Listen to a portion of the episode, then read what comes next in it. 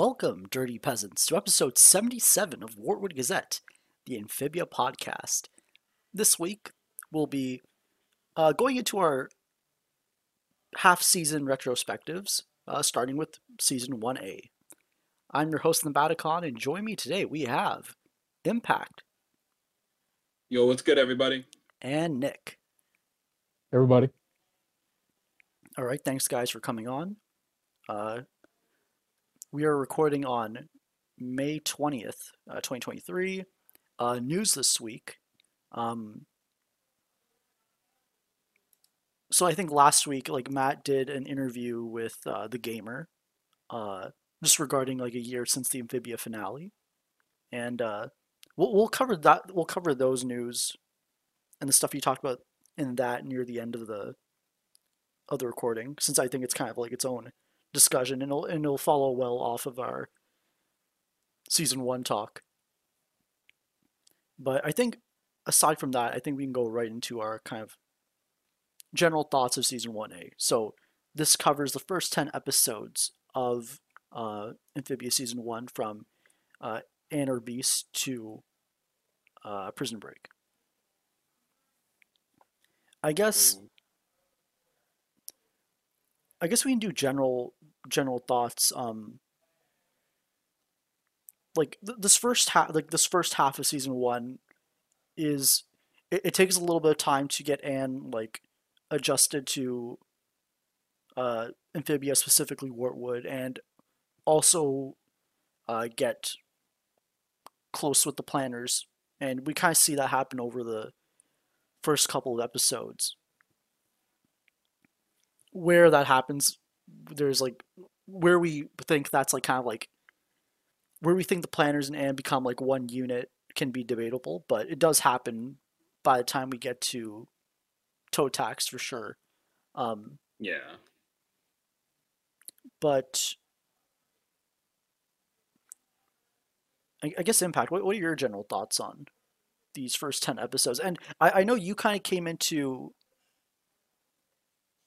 you kind of came into the show like during when season three was airing, so I don't know Yeah. how much context did you know about the show before you got into it.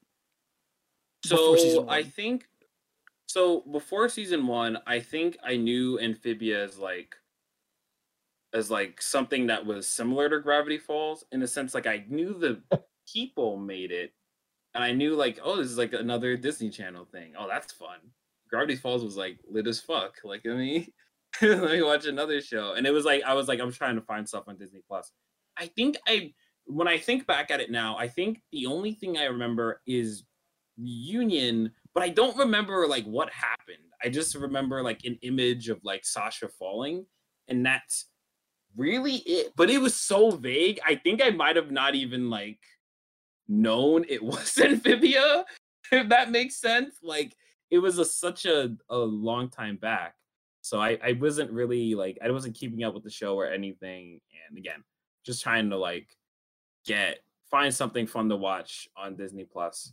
So yeah, I didn't really know like too much context of like who Anne was, who Hop Pop was, who any of the Plantars are, any of the characters. So it was kind of coming in fresh, which again was cool because like, you know, all the bigger scenes and the finales, like even with reunion, even though I kind of knew, but like not really. You know what I mean? So like like I saw a clip on YouTube, I think, but that was again a long time back. So like I wasn't really I didn't know the context of the situation. So but yeah, I, I didn't have a lot of context before that point. So when coming into the show, I'm kind of coming like open arms, like, all right, let's see what Amphibia is about. And like I think season one is kind of like I I feel like with season one, I don't really appreciate it till I rewatch it.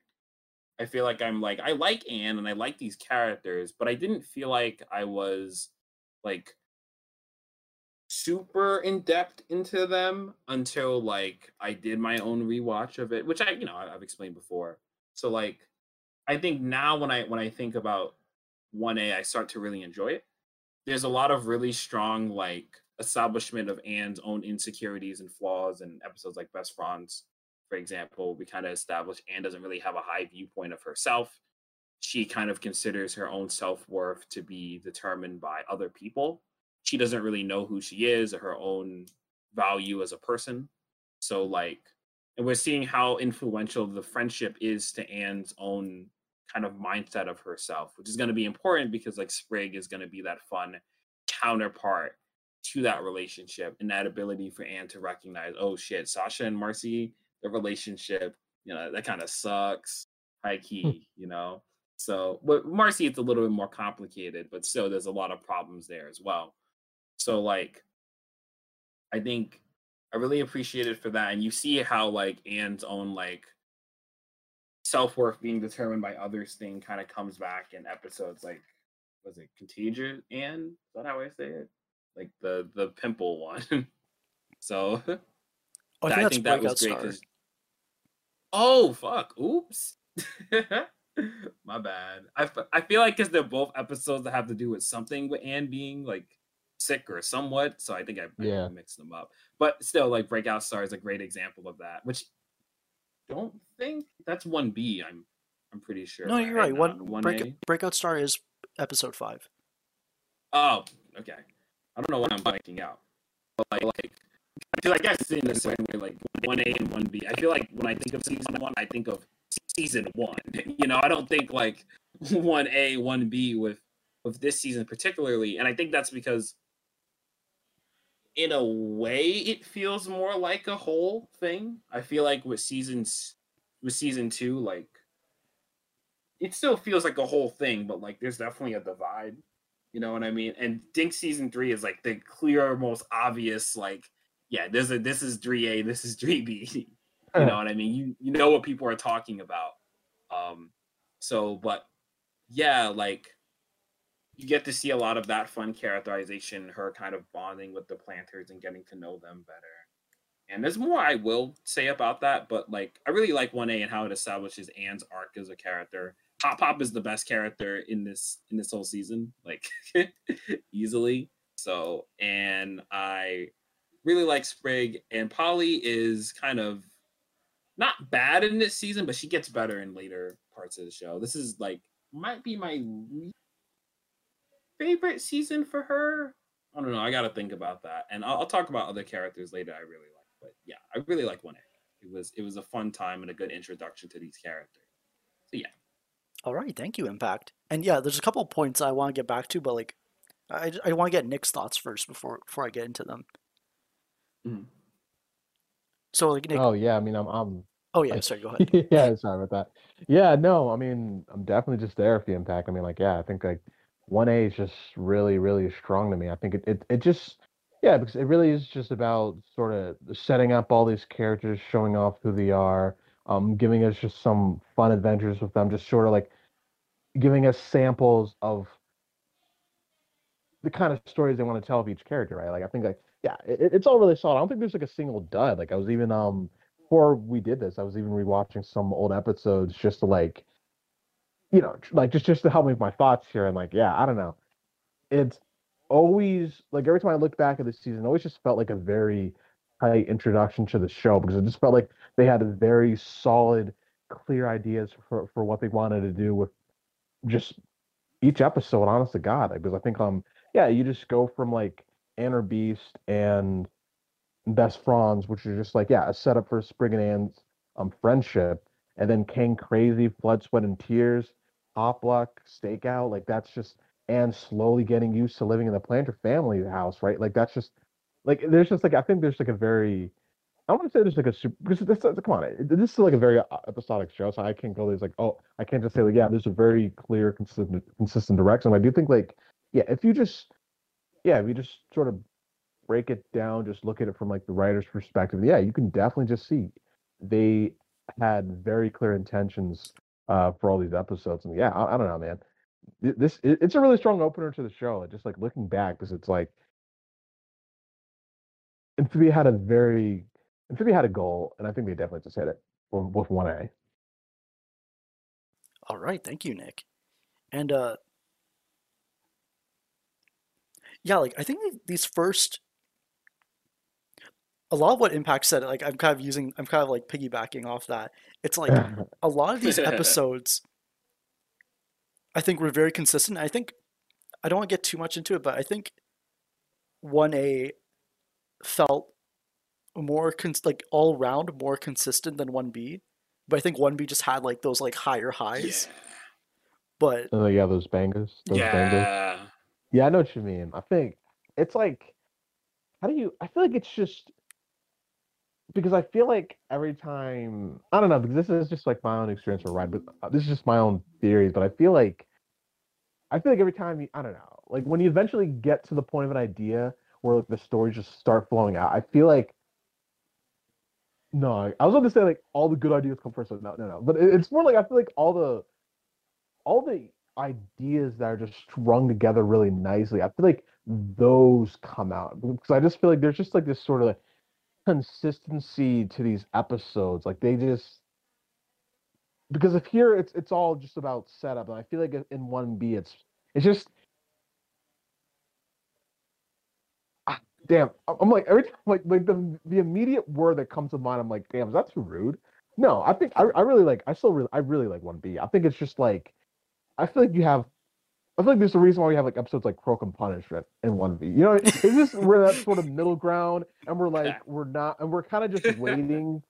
We're in that sort of middle because like a lot of the development happened in one A, and by the time in one B, it's just sort of like sort of like the aftermath in a way, and we're kind of just waiting for Sasha to get there in a way, like Well- in, in a way. In a way. well, let's not let's not Anyway, let's not I'll get too much into one B. But like one Uh, A, Yeah, I was. I think- was, yeah, yeah. one A definitely has my like bad, my bad.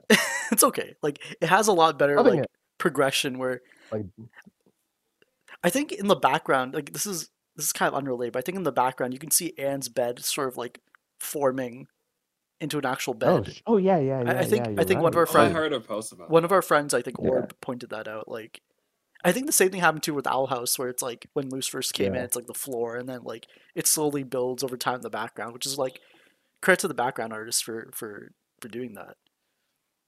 Yeah. It's a great detail. I think like I I definitely agree there. I don't want to go too much into 1B, but like I do feel like 1A felt like I would agree it feels more consistent. I feel like where I feel like 1A feels like not like plot wise we're moving forward bit by bit, but like character wise we're getting more about Anne, we're getting more about Hop Pop, we're getting more about we're getting more about everyone really. Yeah. I did feel like 1B can sometimes like we're, we're sometimes vibing a little bit in- 1B. Man, like I want I want to go on the whole thing. I'll, I'll talk about it next time. Yeah, yeah. I We'll, did we'll think one A yeah. was was was more consistent, the, especially when the more I think about it as being two split things. So Yeah. It just felt like, yeah, I think 1A, I think, yeah, one, a huge benefit for 1A. It just, like, this is the beginning of the series. They have, like, you can tell the crew has, like, a bunch of, like, very clear ideas they want to do with this group, which is obviously, yeah, introduce them, have them go on adventures together, show off and set up her arc.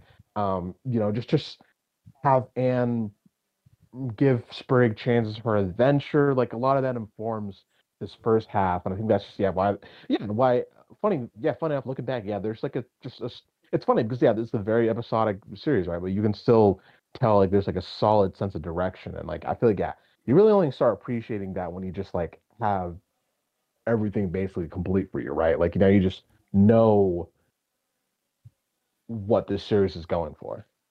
Yeah, Yeah, and even in these first couple of episodes, it's like episode one had like Anne and Sprig adventures. Then episode two, you had Polly thrown into the mix. And then uh, episode three, that's when Hop Pop became kind of involved in both episodes. And then yeah, like I think episode four. Episode four was again like I think a f- like a family adventure for the for the taking charge episode, um. And then like episode five five and six like that those both kind of involve the town, and then. So there there is like a bit of a progression. I think even we the first couple of episodes we kind of start on the most of the episode takes place like at the planner home or the planner like yeah the planner farm uh oh, that's a good point. I didn't think of I didn't realize that, but yeah, that's true. They all take place in the farm. I think we start expanding by the time we get to like and Def Auto and, and Breakout Star. I don't remember a, a episode happening in the town before that, right? Well, we, we do have a couple episodes in between, like where they kind of go on an adventure, but they, they don't. Oh right. But they, they don't feature the, like the town itself. They're kind of like Yeah, it's like a quick scene. Like I know, uh, yeah, like uh, some it- somewhere yeah, in somewhere in like the valley or in the swamp. But I'm just looking. When do we actually see? Like the whole town. Like, I, mean, I, I guess you could say Cane.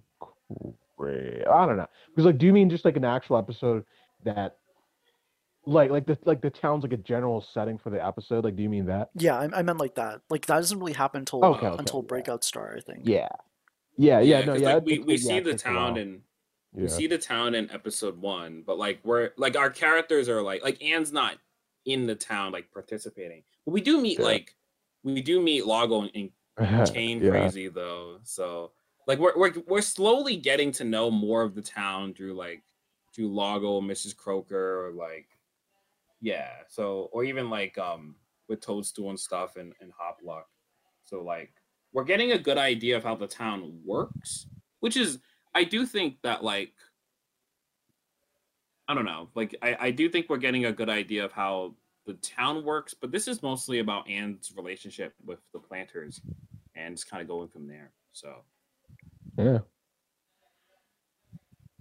It's also like a real pastoral feel to like this first half I noticed too, man. Like it's like yeah, this yeah, it is it, it really just does focus on like what it, it can pull out these four characters being together. It's like yeah, uh, I don't know. Just like a lot of episodes just sort of open up with them just fooling around and having fun. Like I still like man, I don't know. There's just that one scene where like yeah, I think um Polly, Sprig, and Anna are just playing out in the field, right? And like I think, I think that's I think that might have been. No, I I know it's the episode where Anne's showing off Domino on her phone, but I know for a fact that's not the Domino effect because I always like I always trip myself up think that's think it is that. It's it's I think you're thinking I of think that- Hopluck, Yeah, hop luck. Yeah, yeah. I think it's hop. Yeah, yeah. because right in the middle of that scene, she smells something that's hop luck. Yeah, yeah. It's just such a sweet opener because it's just yeah, like it. These first few episodes, it really was just about you know convince just making um the relationship together just feel convincing to the audience. I'm like, yeah, I think like I don't know. It, it, it's like I won't lie. I think I talked about this before, but like just when things really felt fresh, when it was really just like at that point less about episodic adventures, just more like okay, there's that sort of depth with like the idea of them, the idea of like these with this outsider getting to know this family in those first three episodes. Yeah, it really it really gave the series like a different feel. And I do think um Yeah. Oh, go ahead, Impact. Oh no, I wasn't gonna say anything. You go though. Oh, I was just gonna say like I like how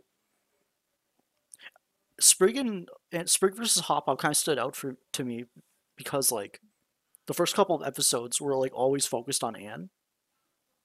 Yeah. I know. Okay, maybe taking charge was more of like a like a cast episode, like a like a whole cast episode, but uh, Sprig versus Hop Pop was kind of like because it kind of focused more on like Sprig and Hop Pop instead of Anne, and like I thought that was like an interesting episode. And then when we got to Girl Time, it's like it kind of like completed and having an episode with each of the planners and bonding with them. Yeah, and I think like with with Sprig versus Hop Pop too, like eventually we're gonna expand on that more with like it's not like Sprig is is fighting against Hop Pop, but we we get stuff with like Fiddle Me This and Grubhog Day and stuff too, where like we're gonna expand like Sprig's relationship with Hop Pop a bit more, which I really like because I think like I like that season one really wanted to give make the family feel whole. You know what I mean? We're kind of getting a good idea of all the dynamics between each of the family members pretty well. I think with Polly, it I think Anne and Polly have a fun dynamic, but I do think like if there's one thing I, I wish we got more was like more of Polly and Hop Pop's dynamic Yeah. a bit more, and like Polly and Sprig will will get that a little bit more in. Well, no, we get this in, in this season as well. Um, with the I forget this what the shipping episode. Civil Wart. top of my head. Yeah, there we go. So, but like, I I do like I do think that I don't know. I do wish Hop Pop and Polly's relationship was explored a little more. But yeah, you're you're totally right. And I think like the word? What's the word? Like yeah, that's it. I, I just agree.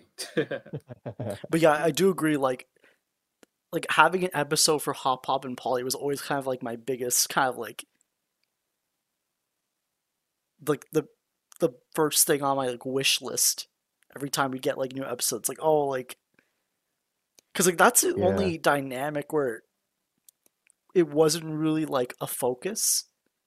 The closest thing we got was like um, Return to Wartwood, and that re- that w- really wasn't them in the focus. That was just them kind of like being like the cause of the the episode. But the situation. yeah, the situation and like Yeah. yeah, I, I I think like I season one would have been a good place to do it because like like they kind of like uh, I was gonna talk about Night at the End, but that's kind of like one B, so I'm not gonna go Yeah, too much into 1B. it. But, uh, But yeah, I think the Polly and Hop Pop dynamic could have been. I, I wish it had the same. exploded. I wish it yeah, I wish it got the same treatment as the Sprig and Hop Pop dynamic. Cause like Sprig versus Yeah. Hop Pop kind of like shows like it's kind of like an interesting reminder that like Sprig is kind of like the he he's the oldest child, so Hop Pop's kind of like more like tough Leans on harder him. on him. Yeah. Yeah. And then like it's it's interesting though because like oh sorry to cut you No, off. no, I just want to say like I I think I think it's interesting that like you say that with like Sprig being the oldest kid, but like Anne is eventually she's slowly but surely taking the big sister role. You know what I mean? And I think I think it's interesting because like ho- obviously Anne isn't like part of the family as soon as she comes in, right? It takes time. And I like Anne and Hop Pop's dynamic is interesting because they kind of have the most conflict out of like everyone in the Plantar family, you know what I mean? So like it's interesting in a way that Hop Pop and Anne have like the hardest time getting to like like each other. They have problems with like in Cane crazy and like stakeout. And Sprig is on this whole thing of trying to force this relationship to work, which is really funny. Stakeout's f- fucking hilarious. I love that episode. But like, yeah, it's it's interesting where like where Anne and Hop Pop become like kind of the main focus for I wouldn't well, not main focus, but definitely like one of the most important dynamics because we're gonna get to you know the rain and stuff and first temple. So we need to establish that like Anne and Hop Pop are like they're a tough sell, but eventually they're starting to really get to like each other more. And then we're gonna like destroy it a little bit in After the Rain and First Temple, but then that's gonna, you know, play a bigger factor in Anne's arc overall in the show. But like I find it interesting that the show, like Anne and Sprig's relationship, of course, is like the key, the key relationship in the show. You know what I mean? It's the key thing holding the show together. It's it's this the most important relationship where like everything else is a center orbits around it.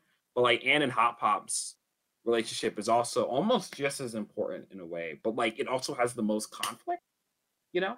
So I always found that interesting how like again we have to build it up, break it, then build it again with Anne and Hop Pop. With Sprig, it's like Anne and Sprig, it's like a consistent like the the only time where like like they have conflict here, which is fun. Blood, Sweat, and Tears was was great, and I think that's one of the reasons why I like that episode a lot.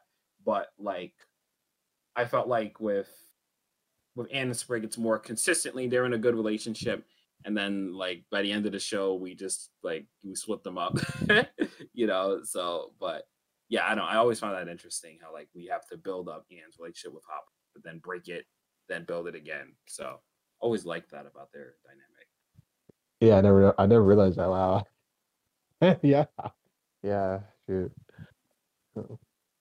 I do think after yeah after like yeah one A has all the uh the conflict with the Anne and Hop Pop, and then I think one B they kind of like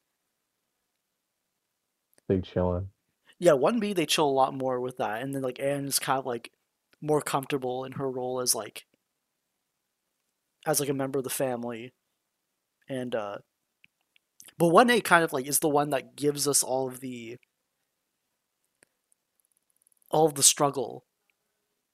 Yeah, the int- yeah, yeah. Honestly, yeah, because yeah, there really is shit, man. Anne was, Anne you know, she yeah, she was a lazy brat sometimes. But yeah, there's like a lot of that inter-family.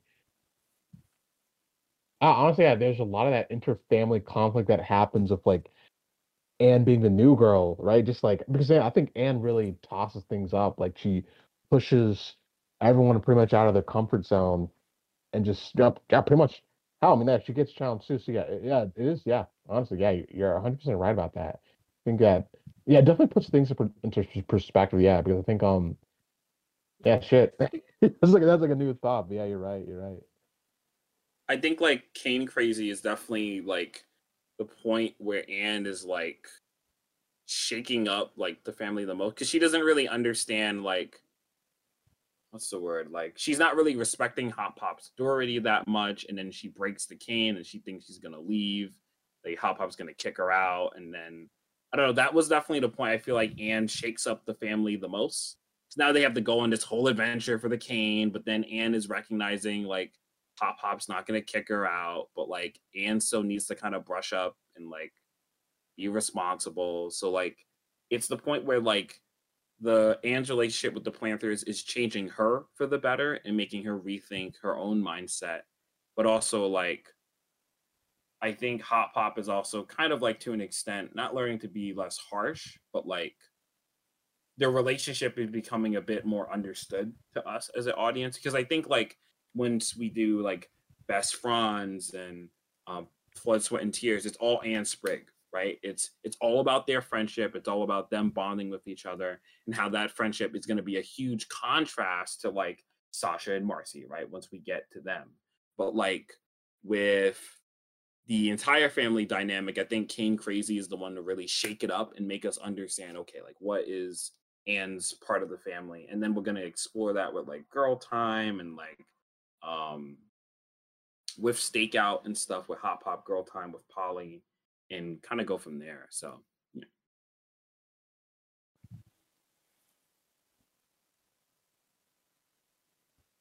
I'm trying to see like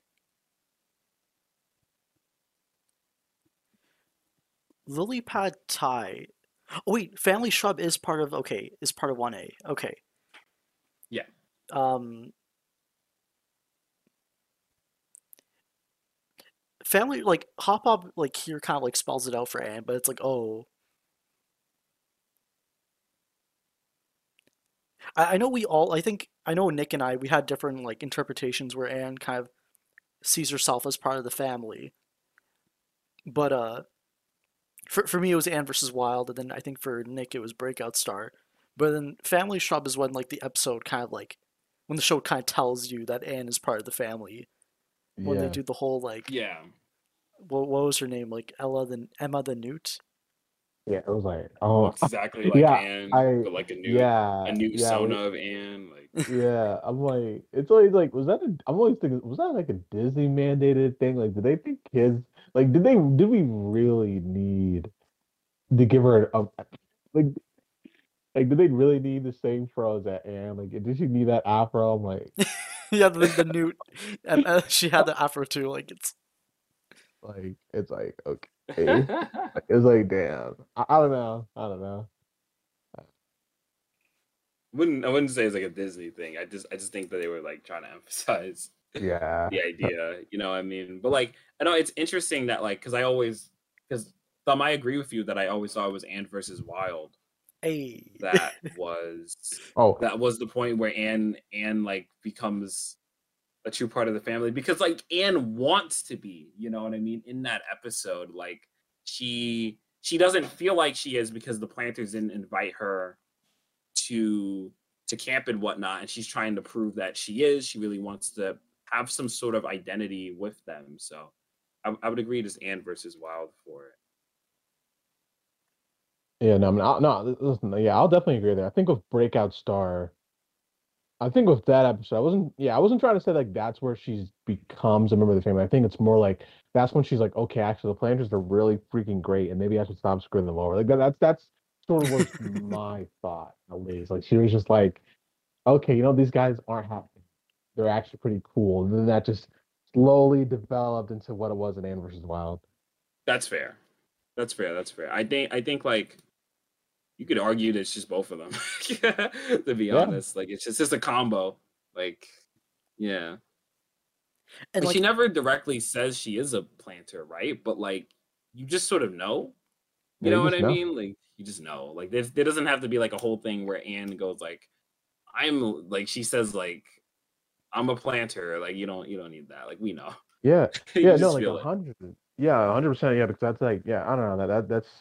I guess it's- I guess it's like a very that's like a very specific thing. I like found family stories where it's just like you don't need to announce it, man. It's just something. It's just, you just feel it out, and like I think because it would just be so like it's not reflective of life where you can't just have an episode where it's like don't know, we just and um it would, it'd just be so it would just be so weird for like an episode just to be about a character declaring that I'm a family. uh, You know, you know what I mean? You guys know what I mean? so, so you it- mean, it- you it mean Sp- work like that Spring in and real feud? Oh No, well, hold on. That's a little Oh, yeah, different. hold Like, on, you- hold on, hold on. no, no, no, Hold no, on, hold on. Nah, nah, nah, nah, no, no, no, no, no, no. That's different. That's different. That's That's different. different. I know. Um, but like, okay, speaking of Ty, it's like L- Lily Pad Thai. That is That's a banger. like I That know is- this episode gets a lot of attention, but it, it's worth it. It deserves it. And I I love this episode so much. Yes. Like, I think even even if we didn't talk about like you know the episode kind of like showcasing Anne's like Thai culture and whatever and and how it's important to her. It's just a really strong episode in general, just like her helping Stumpy out and just trying to get the trying to get his diner to like like what was it get like a good review from like the critic from Duckweed like Yeah. and it's just i think this was the first episode where she kind of like this was the first episode of her like kind of like interacting with like a townie Like like full time? You mean like that's a full for like most of the full episode it was like her and like it's about her and stumpy Yeah. Because like, like, we, we definitely get some stuff with like with Lago and Croaker, but yeah, this is definitely the point where like this is a full on and Stumpy episode. There's no like we're not swapping between. It's really about their dynamic. So yeah. yeah and it was like such a nice change and then and i think matt said something about like oh when you like when you like kind of like go outside of your like comfort zone you meet new people and whatever you kind of like learn more about yourself and like that kind of happened with like obviously it happened when Anne came to Amphibia but then like even in Amphibia like once she started interacting with Stumpy instead of the Plantars like this is when we got to like learn more about her and I just thought that was like really nice and And- yeah, because it's definitely a point where Anne gets to. Aside cutting you off them, I, I just want to say like because I think this is a point where Anne like, what's the word like? Because I think Anne's like Thai culture and her own ethnicity like was something. I don't remember Anne talking about too much, but you can tell how much she loves it, yo. she loves this part of herself. She loves her own culture about it, and I think like, what's the word like? I think it's one of my favorite things because like Anne Anne I feel like to a certain degree has shown off stuff to the Plantars about Earth and whatever. But this is something specifically about her that she loves.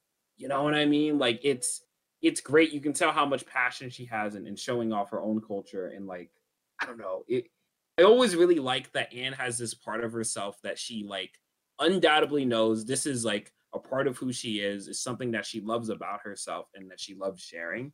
I think I love that because in this the conflict in this episode doesn't really come out of Anne having like a super selfish desire. I guess you could say it is, maybe, but like I, I didn't I never got that vibe. Like felt like Anne generally just saw someone who was like mis being mistreated, saw that was bullshit, and then did the right thing. You know what I mean?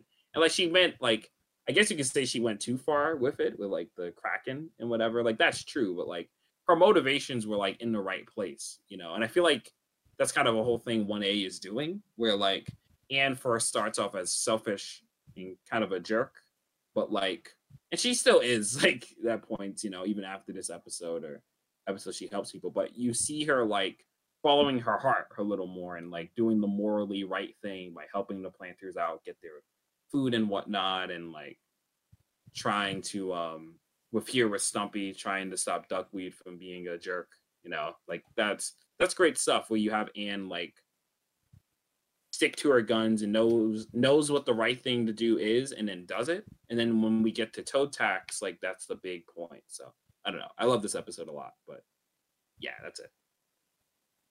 And like usually when Anne kind of brings something up from Earth, like it's usually something kind of surface level, or it's something that's that sort of like blows up in her face. Like the stuff with the pizza that kind of leads them to get them getting eaten. And then you have like her bringing up Domino Island. 2 and that leads to them like them almost getting eaten. um Yeah. and then like like gonna say, taking like, you guys- charge it's like the the sus- suspicion island show like they get all paranoid of one another so it's like the stuff anne was kind of like bringing in from from earth to amphibia was kind of like having a negative effect on the episode for, for like the conflict of the episode itself. But then like in, in lily pad thai that this kind of like it works out. I, I know the kraken thing happens but it doesn't it's not really related to like oh, it's not like something like how do you describe it surface level hmm like like No, what do you mean? I Like, because it's like Look, I- yeah. it's like for example something like girl time where it's like anne is trying to like force on her own experiences onto polly but then like in lily pad thai the kraken isn't really related to thai culture it's just her wanting to do like it's just her just trying to like make a good meal and it kind of just backfires but yeah, like it's not Anne going too far with expressing her culture, which would be like yeah I wouldn't want that to be like the Uh, message of an episode. yeah. you know what I mean? Yeah, like it's it was it was more it was more like she was like, All right, I gotta impress this crit- like, critic. Let's do the whole Kraken thing and then like that didn't work out. The, I don't I don't yeah. Because the episode Yeah. isn't like I felt like Anne's heart is like in the right place. You know what I mean? I feel like she's doing all the right things. Maybe like make a different food. They kind of they kind of fucked up, like bringing a, a live kraken into the thing. You know? Yeah, because yeah, because honestly, Anne didn't even okay. Besides the Kraken thing, it's like wow, it's like eh, yeah, honestly, Anne didn't even do anything wrong in that episode. Like she literally stood up for a guy getting thoroughly insulted, and then helped revive his dying food business. Like he he she, she saved the day, man. She saved And- the day, and I think like yeah, like oh sorry, go ahead, Thumb. Oh, I was just gonna say, like in the other episodes, it's like Anne kind of like pulls the other Plantars along, like she kind of has- has to drag them. Here in Oh, Lily Pad yeah. Thai, she's Yeah. kind of like she kind of does the work on her own, and then that kind Yeah. of that's what Stumpy that's jumps what in. wins Stumpy over, and he's that's when he starts like getting motivated. Yeah, I love that because like this is like I feel like for Stumpy this like I, I I love the fact that Stumpy gets a little bit less cynical throughout the episode too. He has like a little bit of hope, you know, because Anne is really trying her damnness to make this work, and Stumpy's like, hold on, let me like help out a little bit, and then it becomes like this permanent change for like for Wartwood as a whole. Like Anne's whole like change of the restaurant like doesn't doesn't ever change, you know, like even by season three, by like when we get to the, The epilogue. the epilogue and stuff. Yeah, it's still there. It's still there. It's still that permanent part of of Stumpy's life and like what Anne added to Wartwood that's gonna be there forever. Love that shit. Like so good. Yeah, like honestly, yeah, really. And, uh, are we are we allowed to talk more about that? Because it's like technically the ending, but three B. But yeah, yeah. I mean, I, I was just gonna say, yeah, that's just like, yeah, I think that's again, I think that's just yeah, one of the things that just made the ending so effective. Because I, I know, because I, I know like the whole message of like, even so we're apart, you know, our love is still going to be there. But I feel like that's said so many times, but it's like where is it, bro? Like, where's it physically? Like, can I see this love? Like, is it actually still here? but amphibia is like, no, but amphibia, it's it's like all around. It's all around. Like, it's just, it's so present. It's so cooked into like everything that's left over that you can just see it. Like, it, it's it's real nice. And I think like, yeah, yeah. I think like, yeah, Lily Pad, it really is.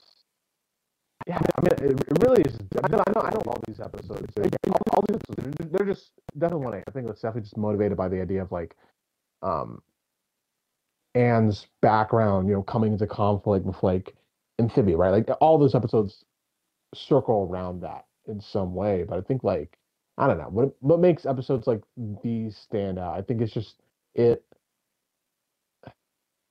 How, how like how, how do I word this perfectly? I know I'm trying to think, but I think like yeah, I don't know, man. I think it's just I mean, there's always I think there's sort of I don't know. I guess you can say they just they just wanted something different here. Like it was just so I know, I like think, this is this is a sh- oh, go ahead.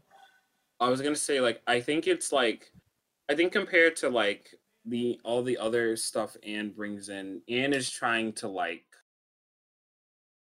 Anne is trying to change Amphibia in a way that would like feel more not Amphibia, but like it feels like Anne is trying to bring things from the past to make them feel like home again instead of like embracing Amphibia for what it is.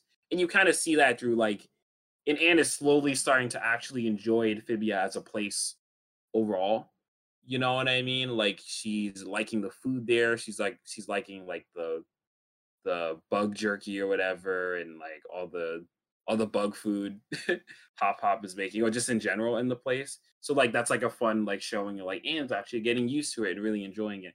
But in these first episodes, I think Anne is trying to like bring back the past you know what I mean? She's trying to like change her time in Amphibia to be more similar to Earth, but in reality, like Amphibia is a very different place, so that can't really work. But like with Lily Pad Thai, I think it's a bit different because Anne is not trying to bring back the past. She is just like using her past in like a healthy way, if that makes sense. Like she's not trying to change Amphibia in a way that like or not she's not trying to change her time with the Plantars to be more similar to her time on Earth. She's more like using um what's the word like it feels like she's not trying to just change Stumpy's restaurant for like a bad motivation or a selfish motivation, if that makes sense. It feels like it's coming out of like a good place of actively wanting to create good change for Stumpy. While before, like it felt like Anne wasn't really trying to like anne was trying to bring back the past for time on Earth, but not in a way where she was like embracing Amphibia for what it is and actually starting to love it and enjoy it for what it is, if that makes sense.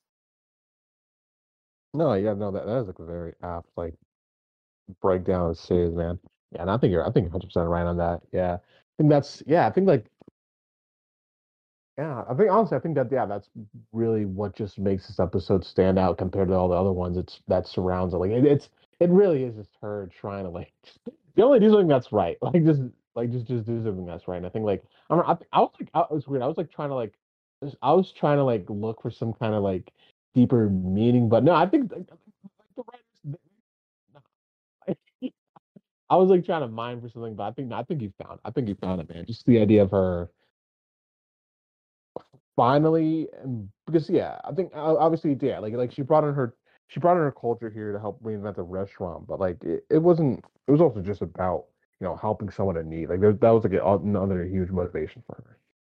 Yeah and i think like this is like really important too because Anne is starting to kind of learn again like amphibia blah, what's the word? Anne is trying to like is starting to love amphibia for what it is and starting to actually enjoy her time in it more that like I feel like this this is a key thing too of like because this will play a part, you know, in the finale when we get to like Anne chooses to save to sacrifice her life for Amphibia because we have this time throughout season one with with her the, with the Plantars and Stumpy and the other townies that we're gonna deal to a little later that like and again, Anne is starting to love Amphibia for what it is. She's not trying to change Amphibia um to kind of like keep herself in her comfort zone.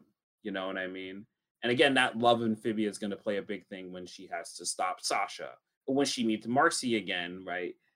or again with during the sacrifice. So like this is like a this is a big thing. Like for Anne's whole arc. If this doesn't work, like like if you don't know what's going on here, like you're gonna be fucked for like two and three. like like honestly. Yeah.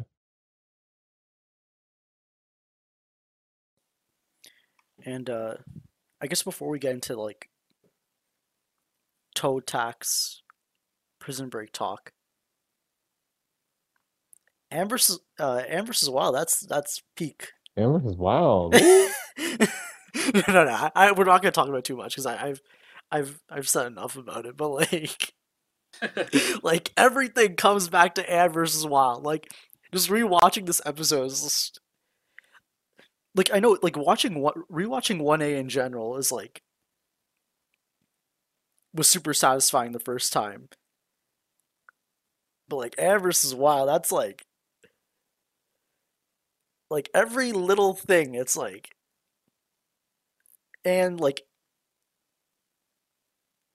like like the small details about like, just that one final shot of like Hop Pop looking at the book and it's like kind of like reusing the same kind of like shot from like uh, a from Best Fronds when he's like sleeping at his study. It's like it drives me nuts. like in, impact. Yeah, I don't know if I'm I like- if I explained it to you, but like um the shot where like it shows Hop Pop's back in in Best Fronds, where he's like where they find out he's sleeping. with his eyes open. Yeah, like before that, you just get you see him at, sitting at his desk, and that kind that same kind of shot is kind of recreated in at the end of Anne vs. Wild at night when he's looking through the books. Shit, I, I didn't know that. and I don't know if it was inten- cool. I don't know if it was intentional or not, but the fact that it's there, it just drives me insane because it's like it's like because Yeah. oh like episode episode one, Hop Pop's just like sleeping during the day, and then Anne vs. Wild like it's like late at night, he's like up awake, like going through all of his books. It's just Yeah, I think like one thing I will add with like Anne versus Wild is like I've seen like, and honestly, I kind of agree with this opinion too. Like, like when like on rewatch, I was like, ah, that's bullshit. But like on first watch, I was kind of like, I was kind of like. I, I've heard a lot of people say like, "Oh, Anne just randomly like shows the music box to them," and I'm like, "Wait, no, that's Cap. That's not true. Like, it's it's clearly like set up to like." Anne is getting more comfortable with the family than she feels like she really is a part of the family, so she trusts them about the music box. That's like, that's clearly the case. But like, I've seen like some takes where it's like, oh, she just randomly shows it, like one random episode. I'm like, nah, that's that's bullshit. so like, I don't know, because then we'll like eventually get where like Anne will trust Hop Pop enough and like Bizarre Bizarre to like actually get trust the box, but then that causes all kinds of bull crap later, and then yada yada. But I don't know. Always find that interesting. yeah, Yeah, especially I mean, I was like so emotionally, thematically, narratively, uh, indubitably. Ah, this man, this man, this man. Yeah, I mean, I was, I was, I was just gonna agree with him. I, I, I don't know. It's always wild to me just looking back and just seeing how many. It's just weird because I guess it's like both Anne versus Wild and like um what was it? How am I forgetting the episode name? And uh oh, Day of the Aquarium, which are just these like pivotal episodes to the series that just set up everything. Like it, is always crazy crazy for me to go back to vers- versus Wild and remember that Anne wasn't even going to stay from stay with him for that long. Like the original plan was just to have the Valley file and then like kick her out. Like literally just kick her out. It Just, Oh, like, were gonna yeah. wait, yeah, Uh. wasn't gonna be with him. Like like that was the the plan was never yeah the plan was never for her to become a to become a family member. She was just living there. She was living there and doing some chores. Like she was like she was supposed to be out uh, like three months, but like no, no. Instead, like No, instead, yeah, they developed this relationship that none of them ever expected, and like I don't know, it just blossomed into the rest of the series. And I think it's just like, and I think that that amount of change, like I, I always, it's like this really was a whole journey or, or an adventure being mapped out because Jesus, man, it's just when I just open up a random season one episode, I'm thinking about how radically different things are by like 3A. I'm like, I'm like, my God. Like it, it Yeah. this show really changed as it went along. Like and I guess it's I don't know. I don't I don't know. I don't know why I don't know why in some ways it does feel yeah, I guess that's something we can go on to when we get to the article, but I oh, I'll admit I do feel like and sometimes I just wonder, is it why does it feel like those details are kind of easy to miss in season one? I guess it's because it's like I think overall, I don't know, maybe I think like just there's just like a greater episodic feel about it compared to the other seasons or something. Yeah. Like I think it's it's like I feel like the arguments the arguments for like, you know, just there being consistent development, like they're easy to make, but it's like I don't know. At the same time, I feel like I'll, I think they're easier to make, but they're a little harder to bring up compared to season two and season three. And I think that's just, I think it's just, I mean, again, it's in the article. I, and there's like a very specific thing that like I feel like you know what I'm talking about. 'Cause I, in fact, I don't know if you read the article, but like it's it's in the article. It's in that. There's like a very specific quote that like I guess we'll get into later on, but like I'll just come back to this point. Okay. I feel like like I was uh, wanted to add a little bit to it. I think one thing I will say, I think one of the reasons why I, a lot of people, including myself, when I first watched the season of like not catching like major character beats, is because, and this isn't actually a fault of the writing per se. I just feel like most shows would have like the plot move like a big direction when the characters change. And I think Amphibia still has that because the more char- it's a character driven show. But Mhm. like I feel like with season 1, like with season 2 when Anne grows as a person or not, well, yeah, when Anne grows as a person, the plot moves forward. If Marcy like like right cuz if we do the temples, right? If Marcy learns a lesson, we get the the power to the gem right? If Sasha learns something, you know, we get the gem or whatever, right? We we're moving forward, right? Like, and I feel like with season one to an extent, like Anne will grow as a person and develop, and her her relationship with the Plantars will develop and change and be better. But like, it won't. It doesn't instantly lead to like plot movement. You know what I mean? Eventually, it will.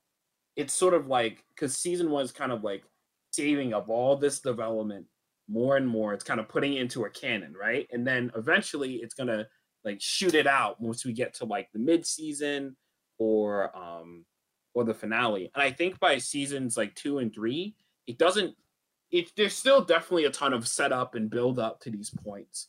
But like it's a little different if that makes sense. Like i feel like season one is having the characters relationships grow and develop through time and that's progressing. The characters are moving forward and progressing. But like in terms of like movement directly in the major plot that will affect seasons like two and three we have to like kind of wait a little bit if that makes sense even then as i'm saying this i'm like that's not a hundred percent true but i feel like i'm like 80% right so like yeah i think that's it i think you're gonna Yeah. get a lot more of this stuff when you rewatch the show because you're like oh shit like this connects to that and this and like this is where anne learns this lesson amphibia is a show that just works when it's completed like Yeah. just, it- it's it's a Ah, complete yeah. show Yeah, no, it, yeah, that is such a yeah. No, I want to, I want, I want to respond to those two different, those two things. that- Yeah, you just said because yeah, I think like yeah, yeah, yeah. I think like you're, you're exactly right with how this series just like unfolds itself. Because I think like yeah, because I, I noticed, man, I, I noticed, I noticed. I won't lie, I won't lie. Ever since Amphibia ended, I'm like, I won't lie. While while Amphibia was airing, I don't think I was watching a whole lot of different stuff. So I was like, I was very focused on Amphibia. But as soon as it ended, I I, I was like, okay, I got a backlog of things I want to check out. I ended up checking out like a ton of slice of life anime and manga, and I kind of realized I was like, yeah, damn. I feel like there's, I feel like there's, like what I've noticed. I feel like with cartoons, there's like cartoons that have tried to capture that sort of slice of life energy, then cartoons that have to that sort of rely more on comedy, and I think like the more comedy based ones, like they're just more focused on like hitting specific plot beats, so they don't explore more unique aspects of their series that they could. And I know I'm generalizing a lot, but I think like I guess uh, I should. I guess this point would bring it back to like the whole audience thing. But like I, I don't know. I think like I don't know. I I do think shit. Actually, this whole point's gonna take us far away. So I'm actually I'm gonna throw that away. so, I'm, so, so, so I'm just gonna talk about um. Shit, what, now forget what was that last part you said. What was that last part you said about Amphibia? It was about talk about how like, like everything kind of builds up like like once you get to those like mid oh oh yeah complete show yeah it's a complete yeah it has to be, yeah. okay yeah, yeah yeah yeah yeah it's um yeah no I think you're so right because I feel like so much of like I feel like there's so many shows. I feel like just, I feel like if art in general, I feel like if you just don't get a sense of like what the creator is going for, you just aren't going to enjoy it at all. And I feel like it's just so wild how how Amphibia. It definitely is like it feels like it's even more so with Amphibia. Like if you just didn't have that whole picture in mind, you just aren't going to feel comfortable at all with the choices that the show is making because you're you're expecting yeah. so many different things happening and like yeah, I don't know. I, I feel like I feel yeah, I feel like, I guess a part of that just comes from like Amphibia trying something different with the structure compared to like a lot of other shows. I guess like it, it's just yeah. I think I think it was definitely new to an American audience. Definitely just I, just with like oh go ahead. I was gonna say I think one of the things that makes Amphibia unique compared to a lot of American cartoons is that it knows what it wants to be at this first season. I think a lot of shows sometimes have this thing where like they they have a plan, but they don't really have a plan, if that makes sense. Like I, I feel like a lot of times when I'm watching like cartoons, mainly like American cartoons, where I'm like the first season, I'm like, okay, like the this the carrot like the the the crew is trying to figure out who these characters are and what the story is actually about. And then season two and three and blah blah blah and and onward is going to be where the story gets like more interesting. But weirdly enough i wouldn't say that work that i've heard this statement said about amphibia but i don't agree with that because i think like with season one it is establishing the major like dynamics of the show that's going to play huge parts into two and three it's a complete show. It it season one matters just as much as two and three do. You can't go like with Amphibia, oh, like let's skip around uh and go to season yeah. two. Like, no, this isn't like most cartoons. Most cartoons, I argue you could actually do that. You could watch a few episodes in season one, then go to two and three, because season one is where they're trying to figure out what the show's actually about, or like what they actually want to do with the show. And that's like no like no shame on on other cartoons that do that by the way because like that's a fun thing of the creative process is trying to like figure out your yeah. groove you know what i mean? Like what what makes these characters tick what makes them work. That's like all shows have to like have to have that point but i think amphibia you know obviously it's still trying to figure itself out but it knew what it wanted to be. It knew what the show was about and then completed it by the end. So like i think what's the word? I think it's just like amphibia has like a different vibe compared to like I feel like most cartoons I know now today, which is interesting because like Amphibia is more episodic, but like it's more like complete. You know what I mean? It feels like a whole piece. Like you need every part of it to work. You know what I mean? With, with a lot of shows, again, trying to figure yourself out in the first season, then the rest of the seasons are like godlike. They're great. And like again, heard that that thing for Amphibia too, but like I'm not sure I agree with that because of how much of Anne's arc, her mindset, and how her entire like ideology as a character is based on this season alone, and how we're gonna expand on these things. That like I think again, like if you're gonna, you know, if you skip season one, you are so fucked. you are you are fucked. Like, but like, yeah, it's Amphibia is very different compared to a lot of other American cartoons. It's definitely a whole piece once you get to beginning and end. So, yeah. Thank you, Impact. And like you mentioned the part about like how like season one, it's not like like the the progression isn't as like clear as it is in season two and three, but it, it's still there, and you kind of don't realize that until like like Toad Tax and reunion. And I don't I don't want to talk too much about Yeah. reunion because like I was kind of thinking like how much should I save? Like I'm gonna, I have a, I have a couple of other thoughts for reunion about like that point, and I'll I'll try and remember that. Um, but in regards to toad tax and a little bit prison break, it's like that's when you can kind of see like at least on a not surface level, just like very they're very direct about the things that are being set in motion. With like the ending of like toad tax and like and like standing up to like the toad like the the toads and them like talking about gr- like then at the very end of the episode they like they start talking about grime. And then we go we go to the next episode and it's like you get everything involving prison break and then at the end of that episode they say bog and the others are back from toad tower with the new from from frog valley with news and it's like you kind of see everything kind of like shifting into motion Yeah, everything's coming together. Yeah, and then like I think I think we we didn't talk about the end of episode one where they they they show Sasha. Oh yeah, like oh yeah. I feel like yeah, I feel like yeah, Sasha's like her own like beast. You know what I mean? Yeah, uh, like not she's gonna- like yeah. she's her whole thing. That's I always I'm not gonna I always forget that she's there. like I don't I always I don't know how I forgot she's in the first episode, but I, I don't know.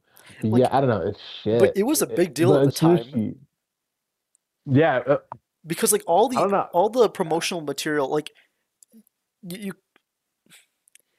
the intro shows the shot of like all three of the girls when the box opens but it's like all the marketing was kind of focused on Anne and and actually I think Impact you probably had a more fresh like you went into it you went into Amphibia more fresh than probably myself or Nick did because like I think like Yeah. Nick and I were kind of like we were kind of like eyeing the show for a while before it aired, and I I, I don't know about I, I think you did you were too, Nick.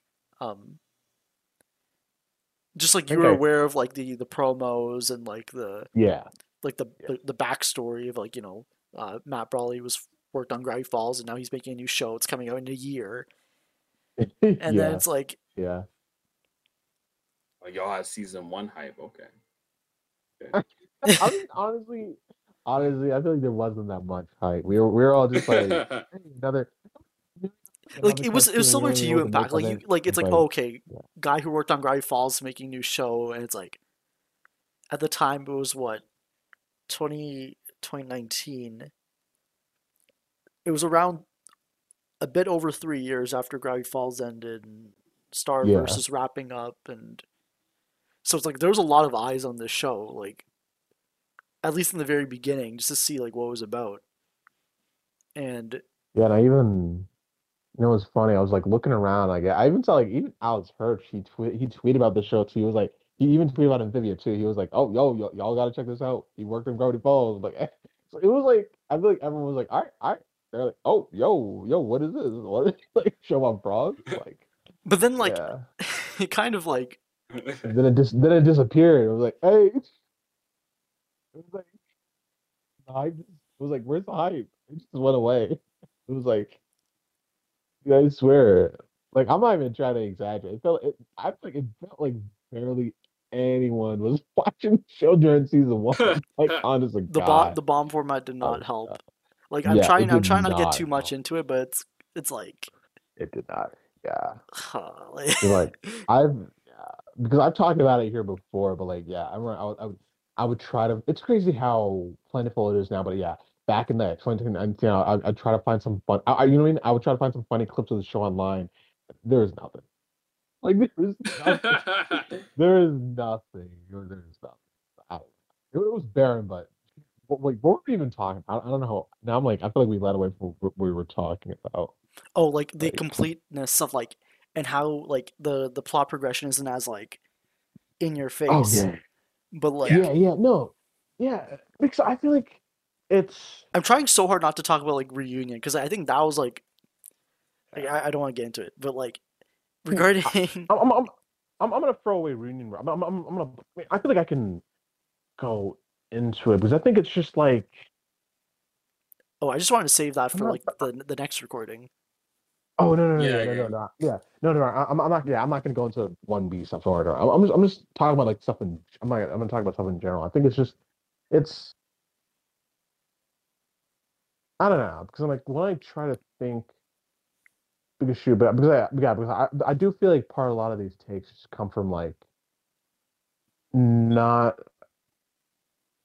because I mean let's be honest because there's I mean I, I know Tom you you've talked about it here where it's like listen I'll, I'll just go into two way real quick. I'll, it, it's it's very easy for people to get a sense of like plot progression because the Plantars are literally traveling by a flag in every episode. I mean you're just Yeah. you're like you can't tell the you can't tell the plot's moving unless the characters are literally moving. that, was a great.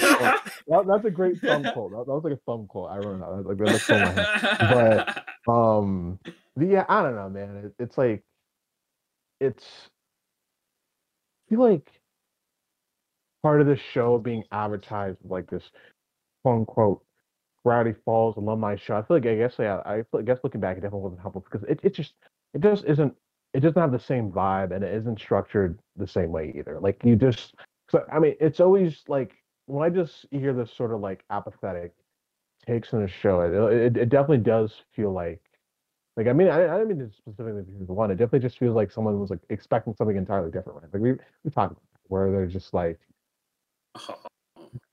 yeah, it's, uh, I don't know. I'm not gonna go into anything specific, but I'm like, but, you guys know what I mean. Don't worry, Nick. Next recording, I'm gonna bring in some sla- Gravity Falls slander. Yeah, yeah. yeah. no, I, I got you. I got Nah, you. nah, I'll, nah. I'll take. Yeah, I'll I'm take not- the. I'm- I'll take the the hit. I'll Nah, gladly damn. take. No, I'm not. I'm not trying to. Nah, I'm not, I'm not trying to slant. I, I love. I, I don't want to slant. No, it's, it's what I mean is just. I think it's just. I think it was. It's just. I feel like this is. Yeah, this is really one of the most slice life cartoons out there because it's just. It really is. Trying to pull out the fun out of the mundanity of like these characters' lives. Like it isn't just here to be this laugh out loud cartoon. Like it has jokes and this is a comedy, but it's like, you know, I mean, it, it just has a different, a different focus. And I think like, yeah, I'll also just say this. I think like, I find it, yeah, if we're gonna Gravity Falls, I think that, yeah, just the, just the overall lack of like this, you know, ongoing mystery plot. You know, that was like a very easy thing to hook onto and keep track of, and just felt like it was actually building up and up and up. But I think yeah, with Amphibia, it's purely like no, like can you feel invested in this slice of life series? Can you just feel? Can you just feel invested in these characters? And like honestly, yeah, to me, it's like perfectly fine if you can't, but it's like I just think we need more unique stuff like that coming out in American car- cartoons, just just just to challenge people. You know what I mean? Just to challenge what they want from a cartoon, because it really a lot of times it really just felt like they were judging it in one way, and I yeah, I don't know. That that, that never that never sounded solid to me. Yeah, I mean, oh man, like, no, I, I, I, nah, never mind. I was gonna, I was gonna, I was gonna go on a whole thing about that, like, in the sense of like, you know what? I'll save that for like. I feel like I, I could talk about that more when we get to like. I think that problem became a little bit even more of a thing. I think it was a problem for season one, and I think it was also it's weird. Th- This whole problem has been a thing for like two thirds of the show, with like with one entry essentially. Like, because season two is weird because it's the most traditional season of the show. Like, where I'm not saying it's the most basic. I'm just saying like like.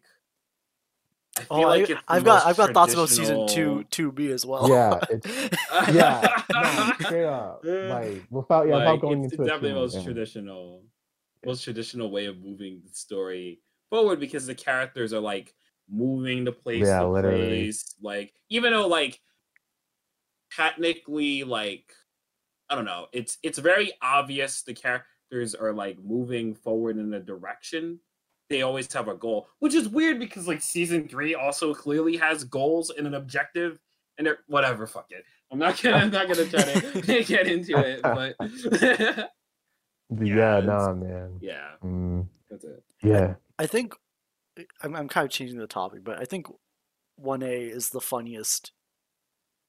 Uh, I I think the first half of season one has like the best jokes, the the best comedy of the show. Really? I think so. I think I I think I think three three A comes like close or it's a runner up, but I think I think one A is like the funniest the show's been.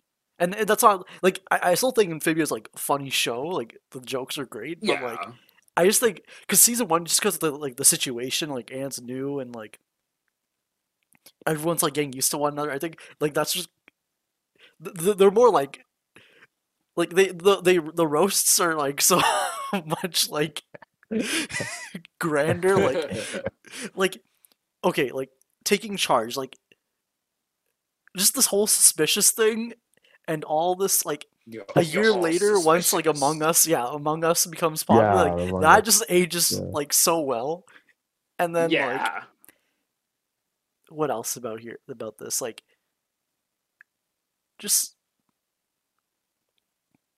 oh, Anne Theft Auto, where like hop pop, I don't feel safe. Like oh yes, That's dating season, That's just classic. like the love doves and just the whole shipping thing with Sprig and Ivy, because so like it Yeah, was so like, wow. topical. It was so topical coming off of like Starburst. but Um, uh, Man. Yeah. Contagi-Anne, that, that episode, like COVID hit next year, so then that got like all- it's just just funny like, what happened to that episode getting taken off air. But That's funny. Huh? Yeah, I I never thought about one A being the funniest part. Now now I gotta think like okay, and like even with Cane, I- and not Cane Crazy, I think. Flood Sweat and Tears, like Hop Pop's like, oh, I could see just fine, and then he just like looks at Sprig for a second. It's like, wait, is that Sprig? Wait. Or he's like, who's like, who am I talking to, Sprig? um, and then like the cave, that, the though. cave joke, like, like- Anne not wanting to go back to the cave, and Yeah, I think yeah. I got I gotta I gotta think about like which which part of the show is the funniest. It wasn't even in my mind. I was like, huh, because I think of Amphibia as like there are like every season is fucking hilarious. So I'm like I didn't I didn't I have to think about like which part is my favorite like in terms of like memorable jokes. it's weird. I I remember like I remember 3B being really funny, but I was like I'm not sure if that's true now. Like I, I gotta think. I'm gonna keep that in mind throughout the retrospective. I mean, maybe because like one A didn't hit me like the emotions weren't as like it didn't hit me in the feels as much. So I remember maybe I remember the comedy more, which I don't I don't deny like that could be a Mm. reason why, but like oh because like the show was so like carefully carefree and slice of life, then you just get like those like those really dark morbid jokes. Oh, yeah. like Yeah. like like Wally was just like was just scavenging the whole like the home of like a broken family.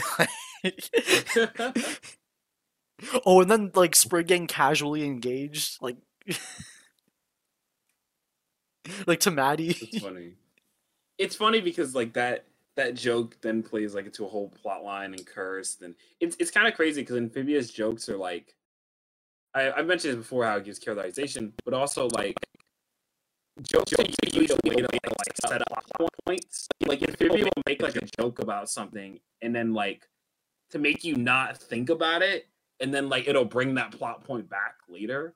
Kind of think of season one particularly because I know there are moments like that. Like the thing I, I think about the most is like like Marcy at the gates, where like Anne's like Marcy's like, "Hey, do you remember this game?" And Anne's like, "Fuck no, I don't remember that." And then like that plays like a whole thing beginning of the end. So like, Amphibia's comedy is always like a way to not only give characterization, it's it's a whole huge part of the storytelling too. So I don't know, like now I got to think about more about the comedy, like of which one's my favorite. Got to keep that in my head. Yeah. I I just realized we, we kind of got into like we were about to start talking about Sasha, but then we didn't talk about her, which is like which is fine. But, oh yeah. but- I don't know. I mean, uh, Sasha, she's she's she was cool. She was cool. Like- I think I think I think I don't want to turn cool. into like a like a character analysis, but it's just like er, like Toad Tax was already like the longest episode of like the longest like A like segment A, segment B segment of the show until the beginning of the end. So then Prison Break was much shorter. And then Yeah. like and you know, and they still like gave her like made a very like big impression. She made a ve- big, very big impression on the like on the audience, and just like yeah. like she had like like on, can. no, no like yeah like I'm kind of like struggling to figure out what to say, but like she kind of like had like a like a presence once she showed up again. We actually got like formally introduced to her, to her character, but then like best friends when we just find out that the other girls are here that was like a big shock for whoever was watching at the time so like Huh. so like I, I guess a room full a room full of people but Yeah, my God. I Yeah. never, I, I never thought about that. Like, because you guys are t- we're talking about promo material, how it's only Anne and Sprig. I, I can't, huh? I always like. I guess in a way, like I didn't, because I don't have time to like, to consider like, oh, are the other girls here? Like, I don't know. Like, I just knew. You know what I mean? Like, if that makes sense. Like, I never had a time to be like, wait, are are Sasha and Marcy are they whatever those girls are? Like, what are their names? Like the evil ones. There we go. Like, are they gonna be there? Like, I don't know. Oh, like, but like, like that's that's interesting. Yeah for for best friends like Anne kind of like brings them up the end like hoping they're okay and then like that's when like I was first thinking like wait like oh yeah like the other two like even at the beginning of the episode like Anne's kind of like talking about their friendship. And like I didn't think about it too much at the time until like they show like the very end and it's like oh. And then of course you Yeah, get like the is here. you, you get like the the Val, the what's his name? Valskaburn the the YouTuber Valskaburn? The Oh, what? Bum? how do you Oh, say it? Velisca Bum? Veliskabun Vel- Velis- Velisca Bum? Vel- Velis- Veliskabun like he makes a video saying like oh Vivia has has a plot Oh my god. Uh? I'm dying, dude. I mean, but at the, at the time it's like oh yeah it's true there's a plot now like because I was I thought differently about the show then but Yeah, we were all like, yeah, honestly, yeah, yeah, yeah. We, we, we, we were all on that. Yeah, yeah, but no it, it wasn't it was I guess very I hype guess we're like, being hype moment like yeah. Like my god, that's just the like Velisca Bum. Jeez. Just the idea, Jesus, man. Like he finishes that episode, he's like, guys, Amphibia actually has a plot. It's just, my god. Uh, no no but this was episode one though so I think was just gonna post a video about it Uh, I, see, I see. Yeah, it, it's it's it's. Yeah, I don't know. I, I- just I wish I had something to say about Sasha, but I'm like, I'm like, she she was effective. She she she did what she needed to do in 1A And I'll, and I'll admit, like, yeah, Prison Break is was, it was a really solid introduction to her and Grime. I think like just like having her sort of feed off of that huge development for Anne, um, the Plantars in Wartwood, right? I think it yeah, it just definitely made her instantly like iconic to all the Amphibia fans who were watching at the time. And yeah, and any Amphibia fan hopping on afterwards was I'm, about to make this terrible joke we have because a lot of Amphibia so a lot of Amphibia fans it was like we're waiting for Sasha but they're like we're waiting for Sasha. They were pretty I'm not even like I'm not trying to say it was a good thing, but yeah, a lot of the a lot of people a lot of them were a lot of them were, my god. But yeah. and to be fair they didn't have to wait was- long because of the the bomb format like it was like oh weeks? yeah. Yeah, it Two was like two weeks. Two weeks? Oh, When did you get yikes! Yikes! Yeah, because Yeah, Toad Tax all came out on like a Tuesday. Because I Oh, remember yeah, like yeah, it was like a I remember Yeah. watching it when it aired, and it's like, okay, we had the rest of the week, and then Yeah, like a Tuesday morning. Tuesday morning. Tuesday morning. Normally a reunion was like a Thursday morning. I'm pretty sure it was like a Thursday morning, 9 a.m. It was like I remember it was like raining at my place. I was like watching my little brother. We were drinking some like cocoa. We were like watching a reunion at nine in the morning. yeah, I wasn't I wasn't working that summer, so I was okay. I, I don't want to get too much into reunion, but yeah, it's just like, yeah, it was certainly uh Yeah, we were chilling. Like this is very like Jesus. Like I don't know, man. yeah, they just crazy dropped how, that like, on a Tuesday. Like, what? hap- Yeah, like just what happens? It's like I swear, like they give the primetime treatment to all these shows now, but it's like, what? I don't know what they're thinking. Oh, actually, no. We we can get into that very soon if you want to. About which Actually. part? I- no, Uh, I mean, there- there's I was I was gonna articles. Oh, go ahead, go ahead, go ahead. Yeah, yeah. I go was ahead, just gonna mention because like we're gonna because we're gonna drift off to Sasha for a sec, like because I wasn't gonna say too much. I was like Sasha because I feel like Sasha gets more interesting once we get to two, but like season one is still great because it's giving her like we know Anne has this really toxic viewpoint of herself and friendship, and then we meet this girl, and it's like, ah, okay, like that's all coming together. You know what I mean? I think I think sometimes like not to critique fandom too much, but I do think sometimes like Sasha's influence on Anne is very important, right? It's a huge part of Anne's character. I do think sometimes like Sasha can be used as like not a scapegoat, but like what's the right word to put it? Like as like like the reason for all of Anne's problems is Sasha, and it's like eh, like Amphibia was always more complicated than that. But anyway, Yeah. that might be more reunion talk. But like, I feel like I feel like I really like Prison Break a lot because I love Sasha and Grimes dynamic. It's so fun. Like you have a Grime who's like this complete asshole who's trying to like lead this like this this group of toads and he has no clue what he's doing he has no idea. He has no clue how to actually like motivate people or anything.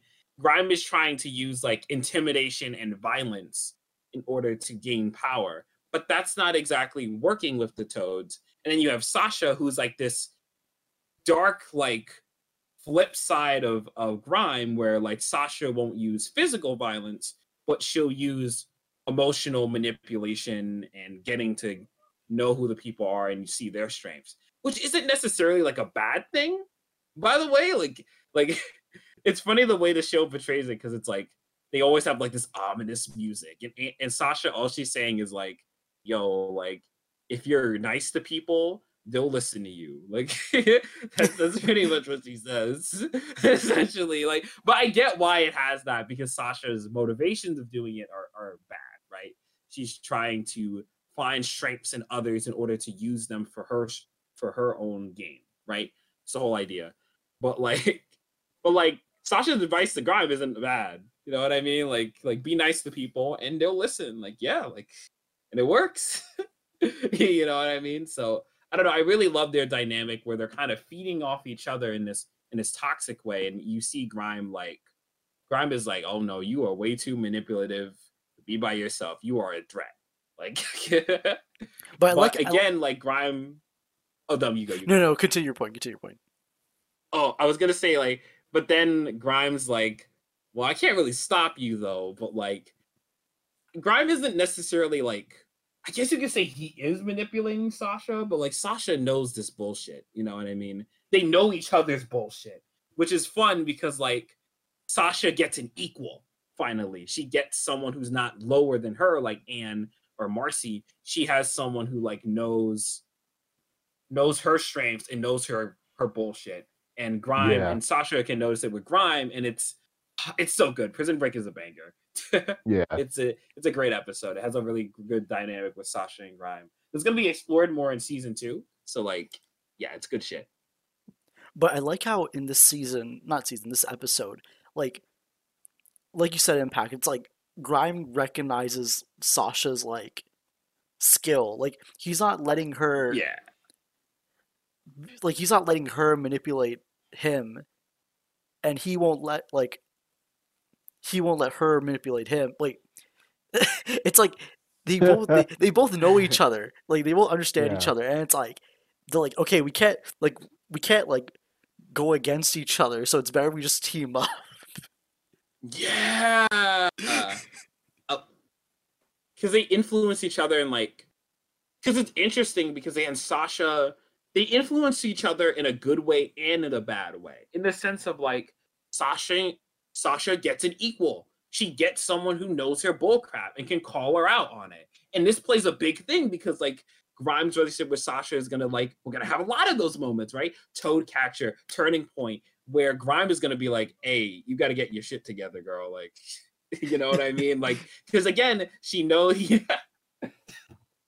Yeah, I mean, like, yeah. he knows he knows her bullshit, but like, I don't know. I I find that interesting that Sasha gets a equal dynamic. So like, but again, like Grime will also enforce her controlling habits and her want for power and scheming. But again, we'll still call her out when she's doing something that is not necessarily wrong, but like when something is up with her. I love that dynamic. It's it's very like unique, and I feel like sometimes as a fandom, like we.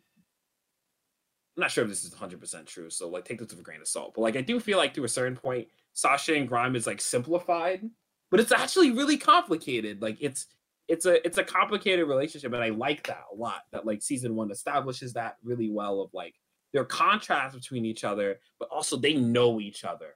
They're they're part of like they're two sides to the same coin. You know what I mean? It's great. Yeah. Oh man, yeah. Yeah, again, it's just like another example of a relationship in amphibia. Like it just it starts so radically different from how it ends. Because yeah, I think like a, just like a huge thing that just motivates this series is just like I don't know, just these core relationships. It's just yeah, these these characters like they they just form these relationships out of like like what is yeah out of convenience and then they get something out of them more than they ever expected. Yeah, I think I think that yeah, with Sasha and Grime, it was just like yeah, just pure mutual respect for each other. I think they just I think yeah, they also just found each other like amusing in some way. Just like yeah, I don't think they ever met one and they yeah, they never met anyone like the both of them. Like Grime never met like a Grime never met someone who was just so uh, who was just so into being a bitch. Like if I'm being honest, like, Grime was just so into you were like my god. You was like my god. And like yeah. Yeah. And I think with Grime, like yeah, the the thing I think of Grime, like Grime was just I think think yeah, obviously obviously that Grime gave her a place to stay and blah blah blah blah blah. But God, Grime was just like I don't know, he was just hilarious. I think he was just kind of amusing to her, just like this old grump that she can like that, th- th- this old grump that like that she can like sort of toy with. Like it was just I don't know, man. It, yeah, it was just a really strong dynamic that just transformed into something more when they just you know when they were you know both desperate and had like no one else. Like it's just I don't know. I think that's just like a really great spirit of the series. I, I, was like, I'm not gonna. I only made that connection just like right now. Just that idea of like, see, I don't know. You have like Marcy and Andrias and the Plantars. Just these like, you can say like these are like the three core relationships of this series, and just I don't know, man. Like I think that's just wonderful. Just how they all go in. They don't know what the hell they're gonna get out of it, and then it just transforms them for life. Like it just, yeah, wonderful. And I think Yeah. I think Sasha and Grime feel more like equals than Sprig and Anne do because like Yeah. Because even though Anne and Sprig kind of see each other as equals, like in, in one A, Anne kind of like drags Sprig Yeah. into stuff at this point. So I don't think Anne and Sprig hadn't reached the same kind of like equal footing that Sasha and Grime have at this point. And when they do, it's kind of not the same because like Anne's always gonna be kind of like the older sister to Sprig. And then like Yeah. Sprig is always gonna be like the the like the like like Sprig will see always see Anne as the older sister, and Anne will always kind of see Sprig as kind of like her like best friend. like at, at least during the show, and it just Yeah. the bestest friend, and what what what was the what was the direct quote? She said like, "He's my best friend in this world or any other." Any other right? Like, was- yeah. and I think yeah, like like- I think I I feel like with it's interesting because like fandom content usually betrays. I'm I'm generalizing by the way. Like I don't think the whole fandom thinks this, but I did notice that like you had like like dad grime and like daughter Sasha. You know what I mean? Like, yeah, that was always really funny because Yeah. like I think I think it makes sense for the dinner, but like I always felt like I was like, no, they definitely feel like Sasha and Grime are partners in crime. They're not like Yeah. father daughter. Like that's like Yeah. that's that's not the vibe I got in the dinner. Like yeah, that I could get that because Grime's like, hey, like don't act up during dinner, and Sasha's like, okay, fine, you know. And then then she, then she starts acting up, you know, but like, so, but like, yeah, I always got the vibe. Sasha and Grime when they're first introduced, they are partners in crime. You know what I mean? In in like the worst and best way possible. So, yeah. Yeah, honestly, for me, I feel like I feel like for me the closest I ever got, like if if they ever went beyond just being partners of crime, I always just saw him as like her fun uncle. Like that that's that's like the most familial area I'll take it personally, but it's like, yeah, I don't know. I was yeah, I do find that art cute, but it's like, yeah, I don't know. I feel like in series, it's like, yeah, it's not like you said, like partners of crime or just like a fun uncle who lets her do all the dangerous shit. Because I mean, honestly, that's he's just he's not there to parent her. He's just there to have fun. Like after a certain point, he's just there for like the glory. He's just there for the glory. yeah. And uh,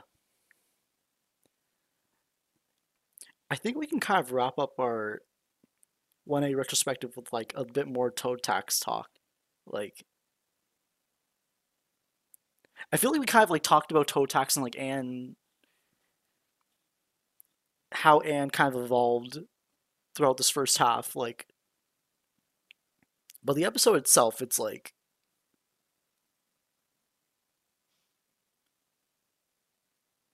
it, it is kind of like just like a test for her and the, like with the town earning the town's respect and that going back to her own self-worth Yeah. it's it's very it's very like clear cut Because I think like, But I it's think, like, very- it's well earned. Like, oh go ahead impact Oh yeah, yeah. Like actually, you were gonna pretty much say what I was gonna say because I think like this again, like all this stuff has been building up to Toad Tax, and I like how like I guess I'm drifting a little bit from Anne, but like I like how like this is our first this is our first real characterization of the Toads, right? Like like we don't where we get a really good idea of like how they work as being like tax collectors and enforcers of the status quo. And this is a big thing because like again like each of the spe well not even again but like each of the species like represent the girls in like kind of different ways in the sense of like Anne's like Anne believes that she's like the bottom of the barrel in the relationship, right? She believes that she's like the lowest in the hierarchy. You know what I mean? And so that's like reflected through her being with the frogs, right? They're literally the bottom of society. But then like as we get to know the frogs and get to know Anne, we realize, ah, hold on, wait a minute. They are a lot more capable than we think they are. And the toads always underestimate them, right? Think of themselves as bigger than them, which, you know, Sasha's relationship with with Anne, like in the fact that like the toads are the keepers of the status quo. Sasha that's exactly Sasha's role, right? She uses power to stop Anne from like getting out of line, to stop her from like moving moving forward, if that makes sense. She keeps dragging her down, right? Stops her from progressing. And then like I won't go with Marcy in in the newts, but there's there's something really cool with that too. But I think we'll get to that when we get to season two. But like I love that like once we know about Bog and like the Toads, we're also kind of learning a little bit more about Sasha, if that makes sense, in the sense of like her role in the friendship and how it's reflected through like this bigger scale conflict of all three of the species. And eventually, once we get to season three, this dynamic is going to be less explored with the species, but more like with Andrias in the core and that whole societal thing. And then, yeah, I don't know. I always really liked how the Toads are introduced here it's quick, it's simple, but Bog gives us this good idea of what they're about. and we also get this idea of what Anne used to be before Amphibia, but now her she's listening to her heart a bit more and realizing that uh like is this really who I want to be? Do I want to follow these toads? These guys seem like kind of assholes, but I do want respect. But then ultimately she chooses to follow her heart and trust herself. So I don't know. Again, I really love how the toads are introduced here. Yeah, you, you summed up Toad Tax very well, Impact. Like, especially the stuff about like the introduction of the toads. Like, I'll once we get into like season two, like, I'll, I'll co- we'll we'll revisit that. Um, Yeah. yeah, I can't like, I can't think of much to talk about for like for Toad Tax that hasn't been already said. It's just Yeah. really great episode. and-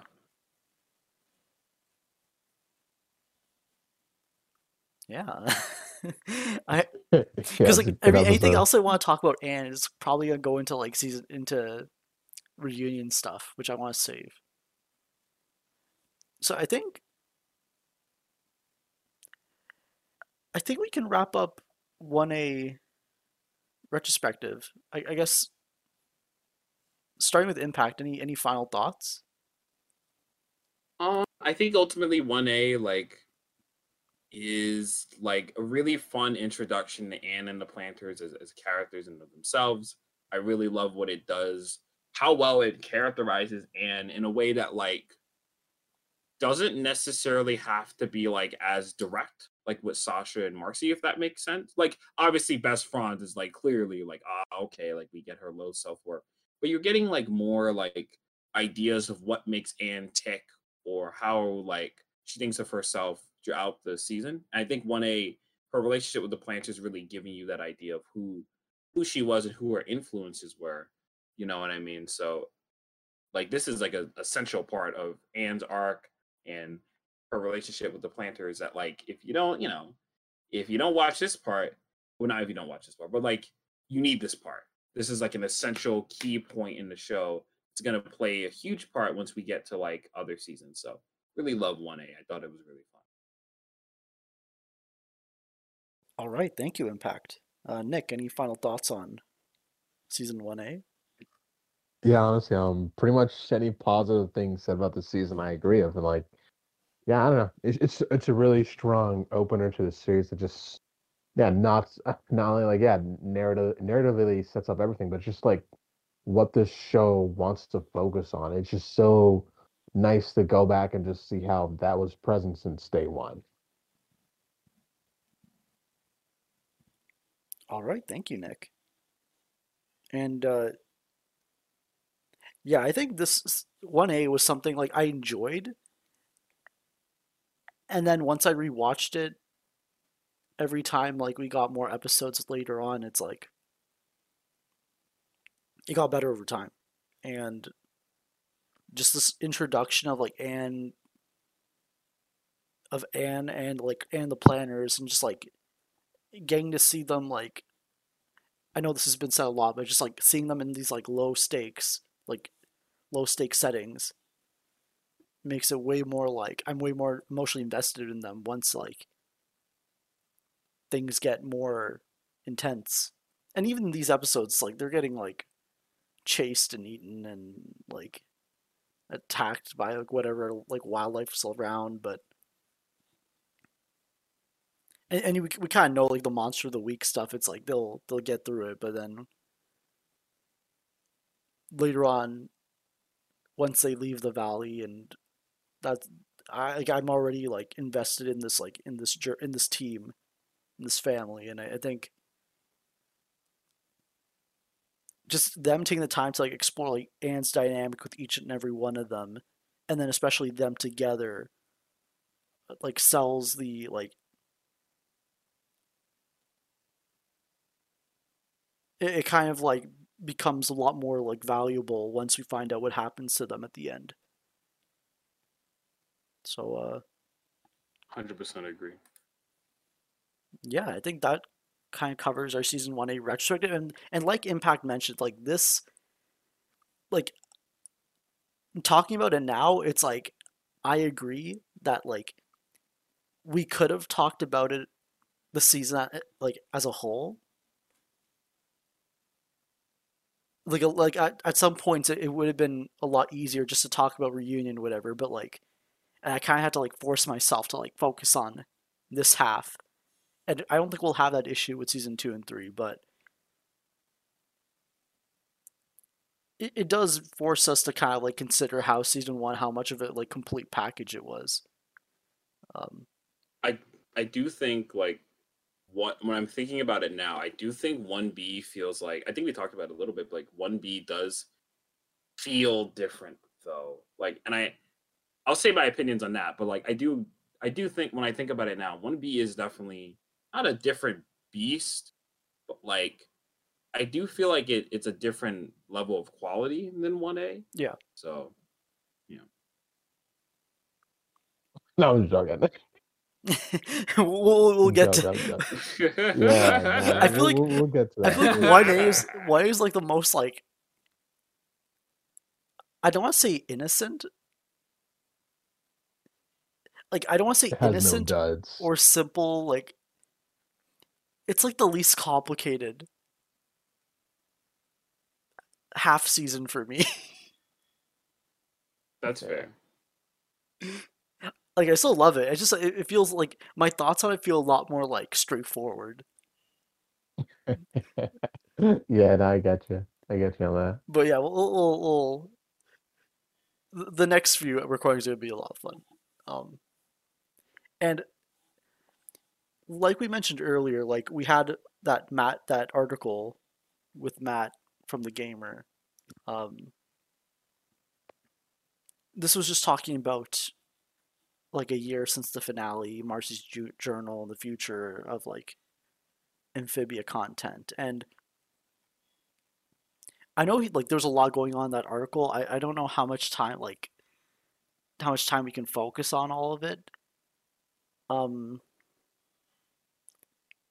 I'm sure once we go through like the rest of these retrospectives, like some of the stuff here in the in this article will kind of get brought up again. And I'll I'll try my best to like kind of like to bring because I feel like we could talk about this article like for like minimum an hour. But Okay. like kind of like talking about the ending and like I, I think the, the the part I want to focus on is uh the, there is a portion about season one and it was talking about how like I'm looking for the exact I, I don't want to like misinterpret this like Okay, so the series wasn't really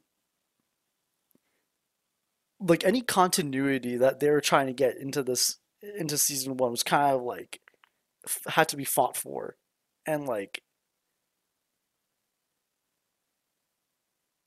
like Matt described it as like the season the series was like prohibited from having continuity in its first season, and like Prison Break upset some like was upsetting some executives because like it didn't follow the same like slice of slice of life pattern as the episodes before it and even a little bit Huh. of serialized storytelling would result in like was kind of like looked down on and was was told that it would cost them viewers and that's just like That's that's funny looking at it now. Yeah. that is that is so that's such a strange mindset because I feel like the serialization is what made the show popular to begin with. And it's weird because like huh, because you gotta think about two and three too, because like with three, like it's it's interesting because you know, like there's been like talks in the fandom like, ah, like did did Disney do something with the season? But whatever, blah blah blah. But like it's interesting because season three is the most serialized part of the show. I uh, yeah i i, yeah, I, would consider I'm- I'm season three to- Yeah, it has the most connectivity between events in the story. Like you can't like in 3A alone, you can't really change the order of an episode. It's really hard. You have to rewrite the episode full stop. Like you can't like swap them around. I guess you could say Turning Point and Olivia and Yunan, but like even that naturally, no, you can't do that either because No. like because yeah, like I think only Mr. X and really Spider Sprig, not Spider Sprig, uh, Sprig's birthday and Mr. X, you could switch switch that around. That's the only thing I could yeah, see. yeah. Even then, like, wait, aren't those like the, in the same like half Yeah. hour, Mister X? Yeah, you you really can't do it. Like it, like you kind of can. Like you can swap like two segments around, but like, but they're already connected, so like it doesn't really matter. So like, it, yeah, like it's it's so weird to think about how season three was able to to get away with so much serialization, but season one, the executive was like, ah, hell no, got to keep this episodic. That's it. But then Matt was like, shut up, and then did seasons two and three. so Yeah. Honestly, yeah, you kind of have to wonder how he. Yeah, you have to wonder how he how he managed to do it. I, I, I guess it's like I guess it's because he built like a good relationship with them after season one, and like I, I guess it's I guess I guess that had to be a. gr- So I mean, yeah, I think it really is like a gradual thing with how serialized Amphibia gets. Like, like it, it's def- it definitely is a build up. Because I think like, yeah, honestly, yeah, just, just looking, yeah, just thinking about the series, yeah, definitely is a build up. And I think like yeah, three A was sort of like that D- dang it, dang it. We're supposed to be talking about season one now. Yeah. I'll- I'll leave it going like in regards to season one, it's like it's like they saved all of like the callbacks for season three. like all the Yeah. all the continuity Yeah. for season three, where it's like, oh, remember all this stuff from season one? Yeah.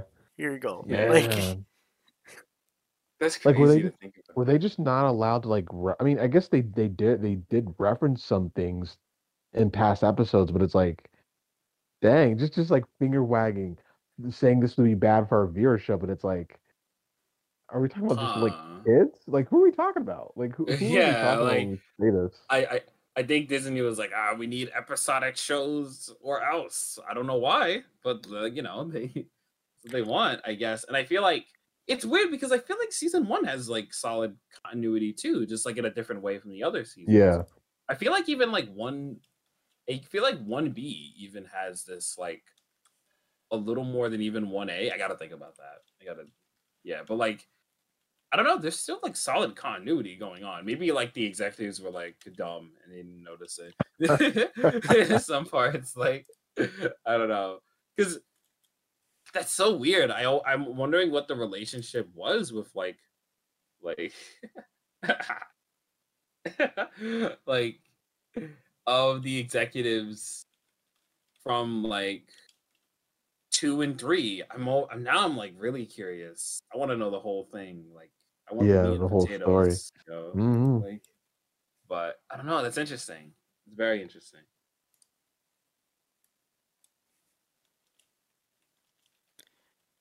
And like does this it's like being like a a proud like season one defender it's like how do i feel about this Yeah. Yeah, it feels like damn it, it feels like some people have ammo now. Now, now some people are like, "Mm, okay, well this explains this. Now it feels like the haters got ammo. It's like it's like shut up. Shut up. no you don't. I don't know, man. Yeah, I don't yeah, I I I won't lie, I, I don't I don't know. Like I don't I don't know how this shakes things up. Like it's like because I feel like it was never that big of a problem. Like it never Yeah. like Like I don't it- think. like oh, you go Nick. no, I was just gonna say like I feel like yeah, these things are still built up well. Like like a lot of it's Yeah. just I don't know. The character arcs worked. Um like building up Grime and Sasha's like this external conflict, it, it worked too. So it's like Yeah, like I didn't I didn't feel like like I'm gonna like I don't know, like what's the word? Like I don't feel like Matt was like he was probably limited, yes, but like I don't get the vibe that like the show missed like major plot threads and stuff like that. I, I don't get that vibe. Like like if that makes sense. Like I don't feel like we like a whole plot line was removed of the show because of executives. If that makes sense. yeah. You know what I mean? Like I I don't get that vibe. I feel like maybe some stuff was but I don't think like Ant like Matt was like, hmm, we're gonna have more Sasha episodes, and then the executives were like, no, like you can't have continuity. Grr. Like I don't get that vibe. you know what I mean? I I see it as more like executives probably were more like, all right, we're gonna make Amphibia an episodic show. And Matt was like, okay, I guess. And season two was like, uh, but can we like get a little bit more continuity? Executives were like, okay, fine, I guess. And season three was like, then they just like go whole hog. it like kind of went to super serialized by that point. So I don't know, like I don't feel like we lost a lot. I don't think we're giving ammo to the haters. Like, I mean honest, like I don't feel like a lot of like what's the word? Like there's a lot of ammo for amphibia outside of like nah, this there's not really a lot. Like to be frank. Like I guess there is, but it's like it's shit ammo, you know. But anyways, whatever. that Nah. was mean. That was mean. That was mean. Like I, I mean more like, I mean more like, because I, I don't. I don't So think you- when you- when you say more like it's not a ton of ammo. When you say shit ammo, do you mean the kind of the kind of ammo that Sprig used on Sasha Reunion? yeah, Oh. yeah. Nah, it's not. but It's it's ammo, but it's not like great ammo. You know what I mean? Like it's yeah. No, but like, like, I, I, don't know. Nick, you can go. yeah, I was just gonna say like, no, I- yeah, I totally agree with you on like, um, yeah, on, on yeah, I, want to, yeah, the quote just felt so surprising because it never felt like Amphibia was missing anything huge. Like it never felt like yeah, because I don't know, because it felt like Matt, he's just he's so he talked about the story so confidently that I was like mm, that I felt like a lot of the decisions he wanted to make this the series was there.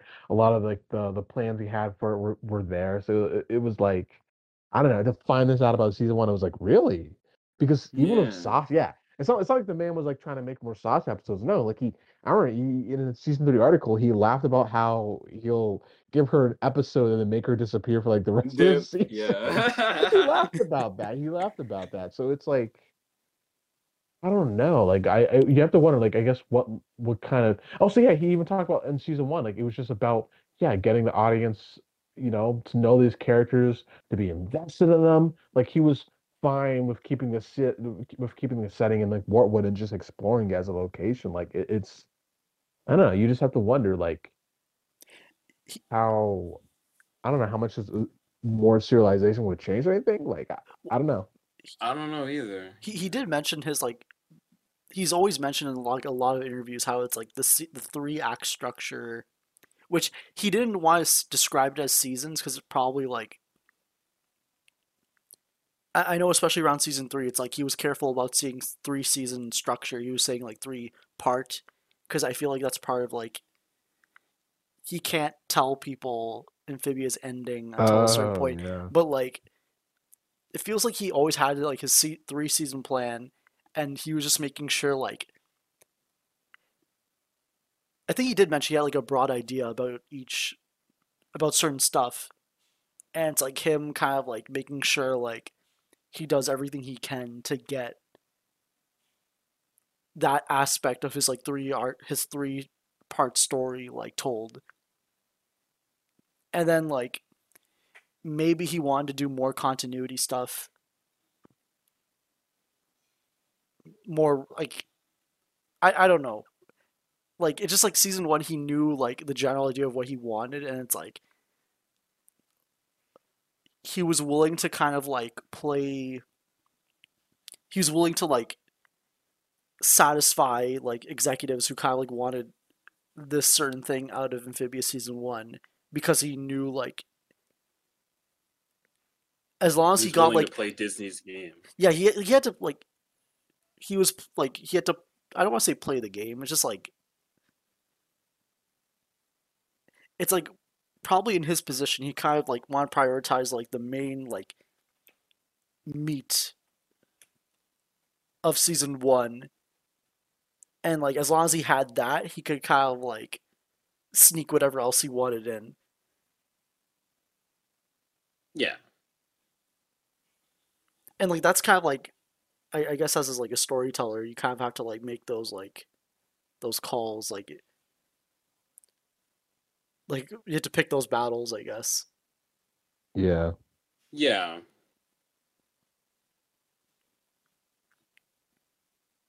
Also, like, uh, I just want to clarify my point about like the shit ammo thing. Where is that? No, I don't. I don't mean like that. There aren't legit criticisms for Amphibia. By the way, like, Oh. I'm not. I'm not saying that.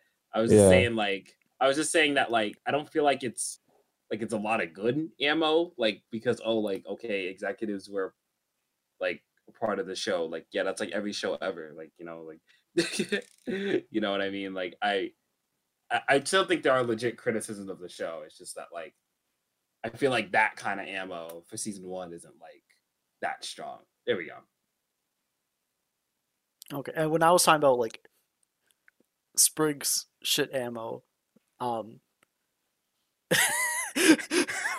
wait, wait, Impact, were you there for the reunion recording? Yeah, it was. It was the whole crowded thing. It was like how many people we had for reunion? Like, Oh like- yeah, okay, because yeah, I, I remember Sprig through that mud ball at Sasha. Was like, like where did you get that from? sorry, I'm getting I'm getting off topic. yeah, like um, the criticisms of season one, it's like it kind of like, especially one A, it's like three A, th- like three A and one A kind of like hold each other up. And like I feel like one without the other would feel kind of like wouldn't be as satisfying in in in retrospect. I mean, like they're they're connected together, like like Yeah, like- like three A wouldn't have been as strong without one A, and one A wouldn't have been looked back as fondly on. Like we wouldn't look back Yeah. like Oh, the uncle, uh, the cousin Stanley scene. You know what I mean? Like, uh, like, like actually I think one A could still hold up without three A. It's just that with three A, it makes like the, the small things in in one A more like substantial. More natural, like natural and like more like satisfying. Like Yeah. like Lily Pad Thai. It's like oh we find out Anne's parents had like a rest like a Thai restaurant. mhm. And then looking back at that, it's like, oh, like you can when you, when you see what Anne's parents are like, you can kind of see why Anne got so offended when Duckweed like, like kind of trash talked them. Yeah. And like, I guess the main exciting thing is that we're getting we we might get more amphibia books. Like Matt, yeah, like uh, I feel like if Matt said like Matt said he can't officially confirm, but the fact he's saying it kind of makes me feel like yeah, it's confirmed. yeah, yeah. It's coming. Yeah. It's coming. It's coming. we don't It's we coming. don't know exactly what it is. I mean, personally, you know, I'm hoping for like more ancient Newtopia shit, man. I want to see more core stuff. I want to see more barrel. I don't know if I want to see more Leif. I mean, she's gonna be like farming for like her whole life. I don't know.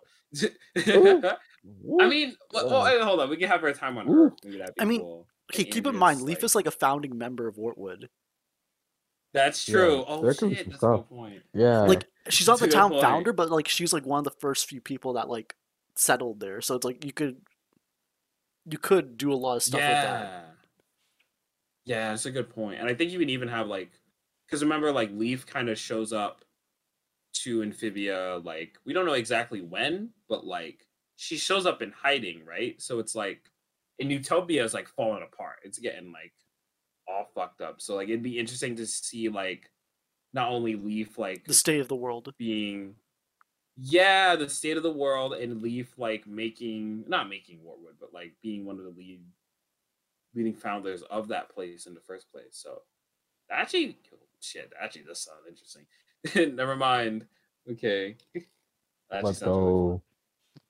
And the fact that he said like like he's describing like plural books, like more books are coming and they're really inciting. It's like there's more than one Mm. coming. Like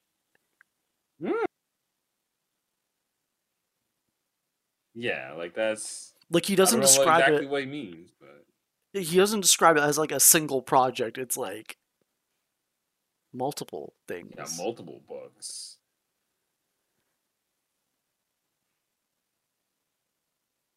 Hmm. like I hope it's not What like would you guys like? Oh, sorry. no no go ahead and back sorry. Oh, I was gonna I was gonna ask, what do you guys want to see out of them? I'm I'm curious. Like,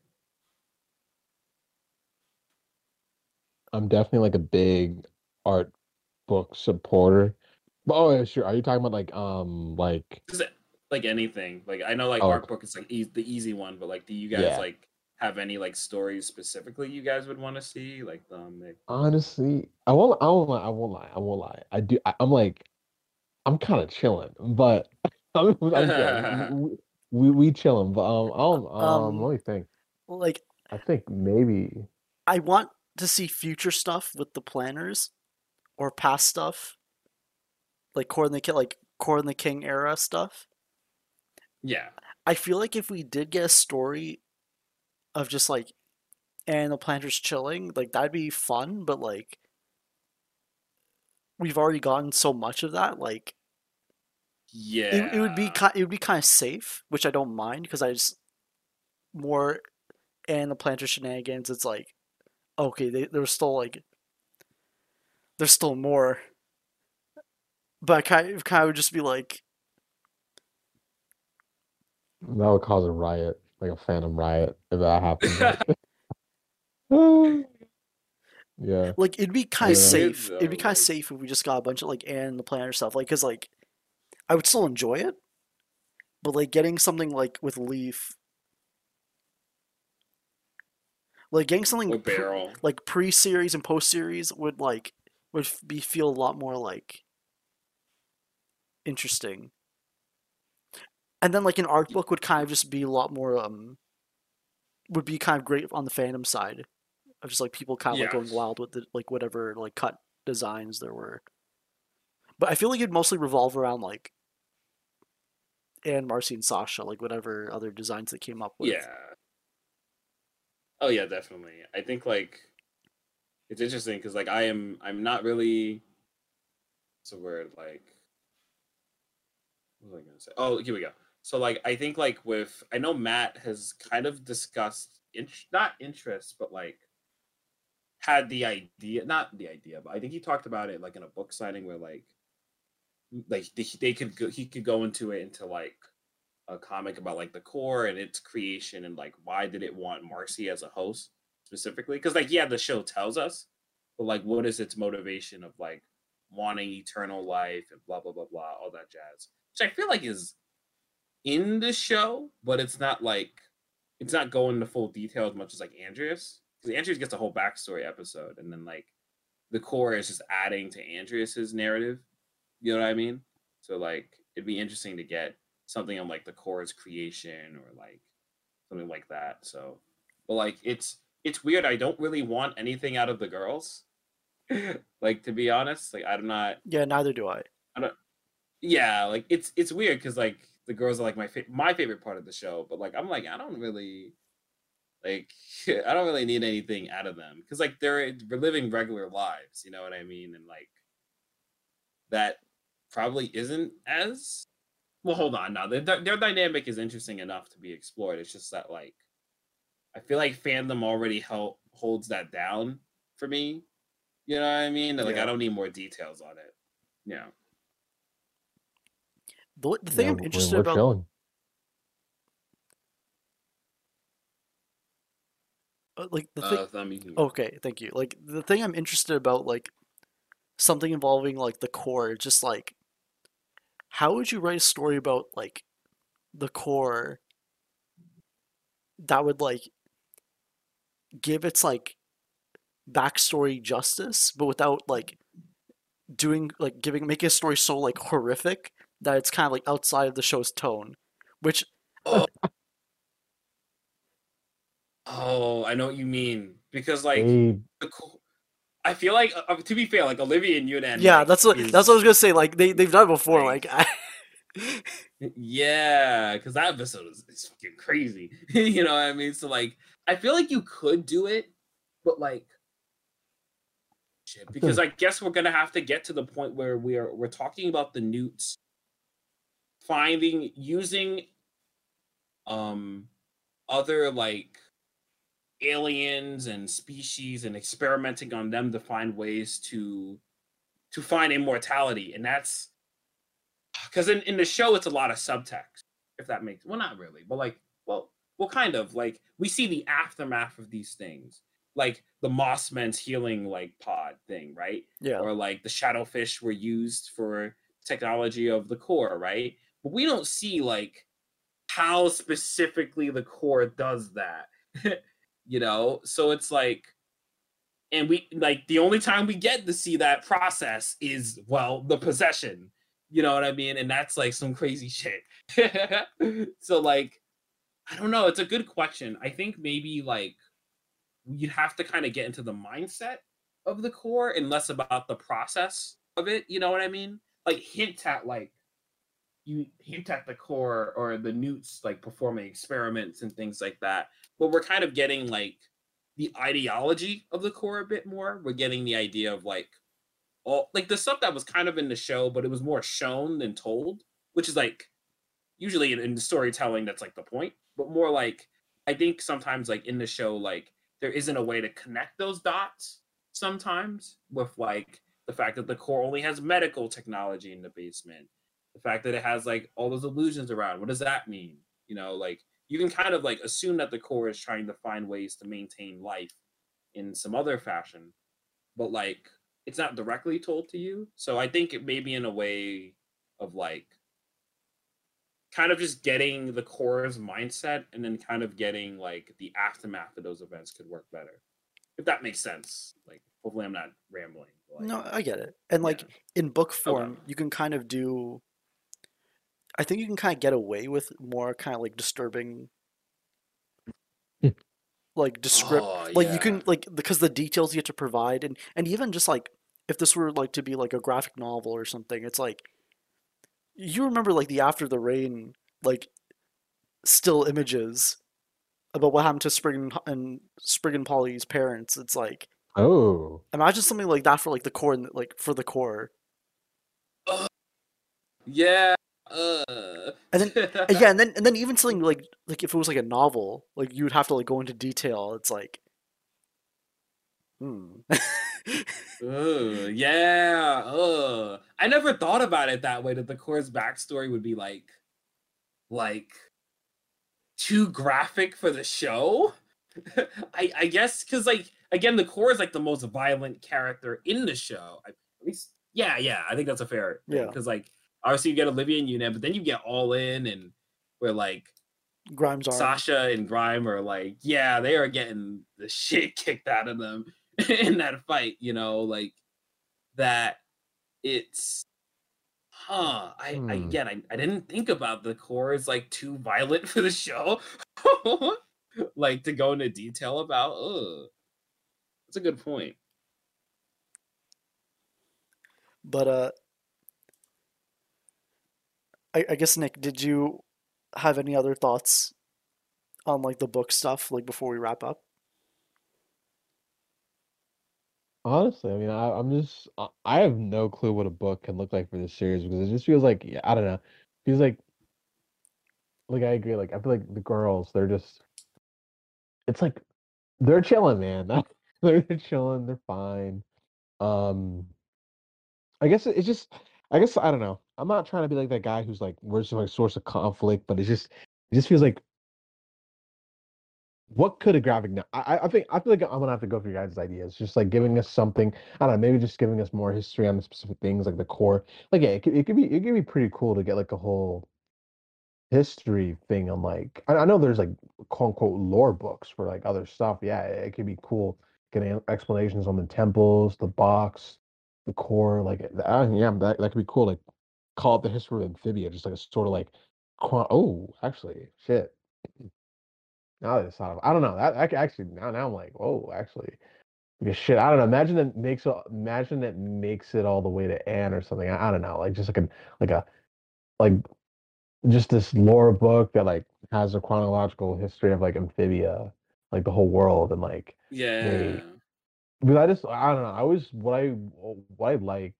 I always my mind always drifts back to that one um that one promo Matt made where it's like what he said like every story has its beginning and end. You know what I mean? And it was like showing it was like um splicing Andrias and Anne scenes together, and it was just like just this idea that Anne's like this final chapter to this to this conflict that's raged for like thousands of years. Like I always, I always, I love that. I just love that idea of like that a protagonist that they're at the center of something like that, and like that and be at the center of something like that this whole time. Like I, I don't know, that would be awesome, honestly, just to like give us this lore book that just places her on the same level of importance as like everything else going on. So I don't know.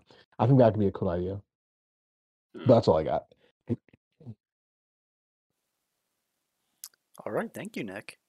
And I think this is a good time to kind of like wrap up tonight's recording. Um, th- thank you guys so much for coming on, and I guess next time we'll be covering second half of season one, one B, and I think this is kind of where we'll start like start popping off. yeah, it's gonna it's gonna be fun.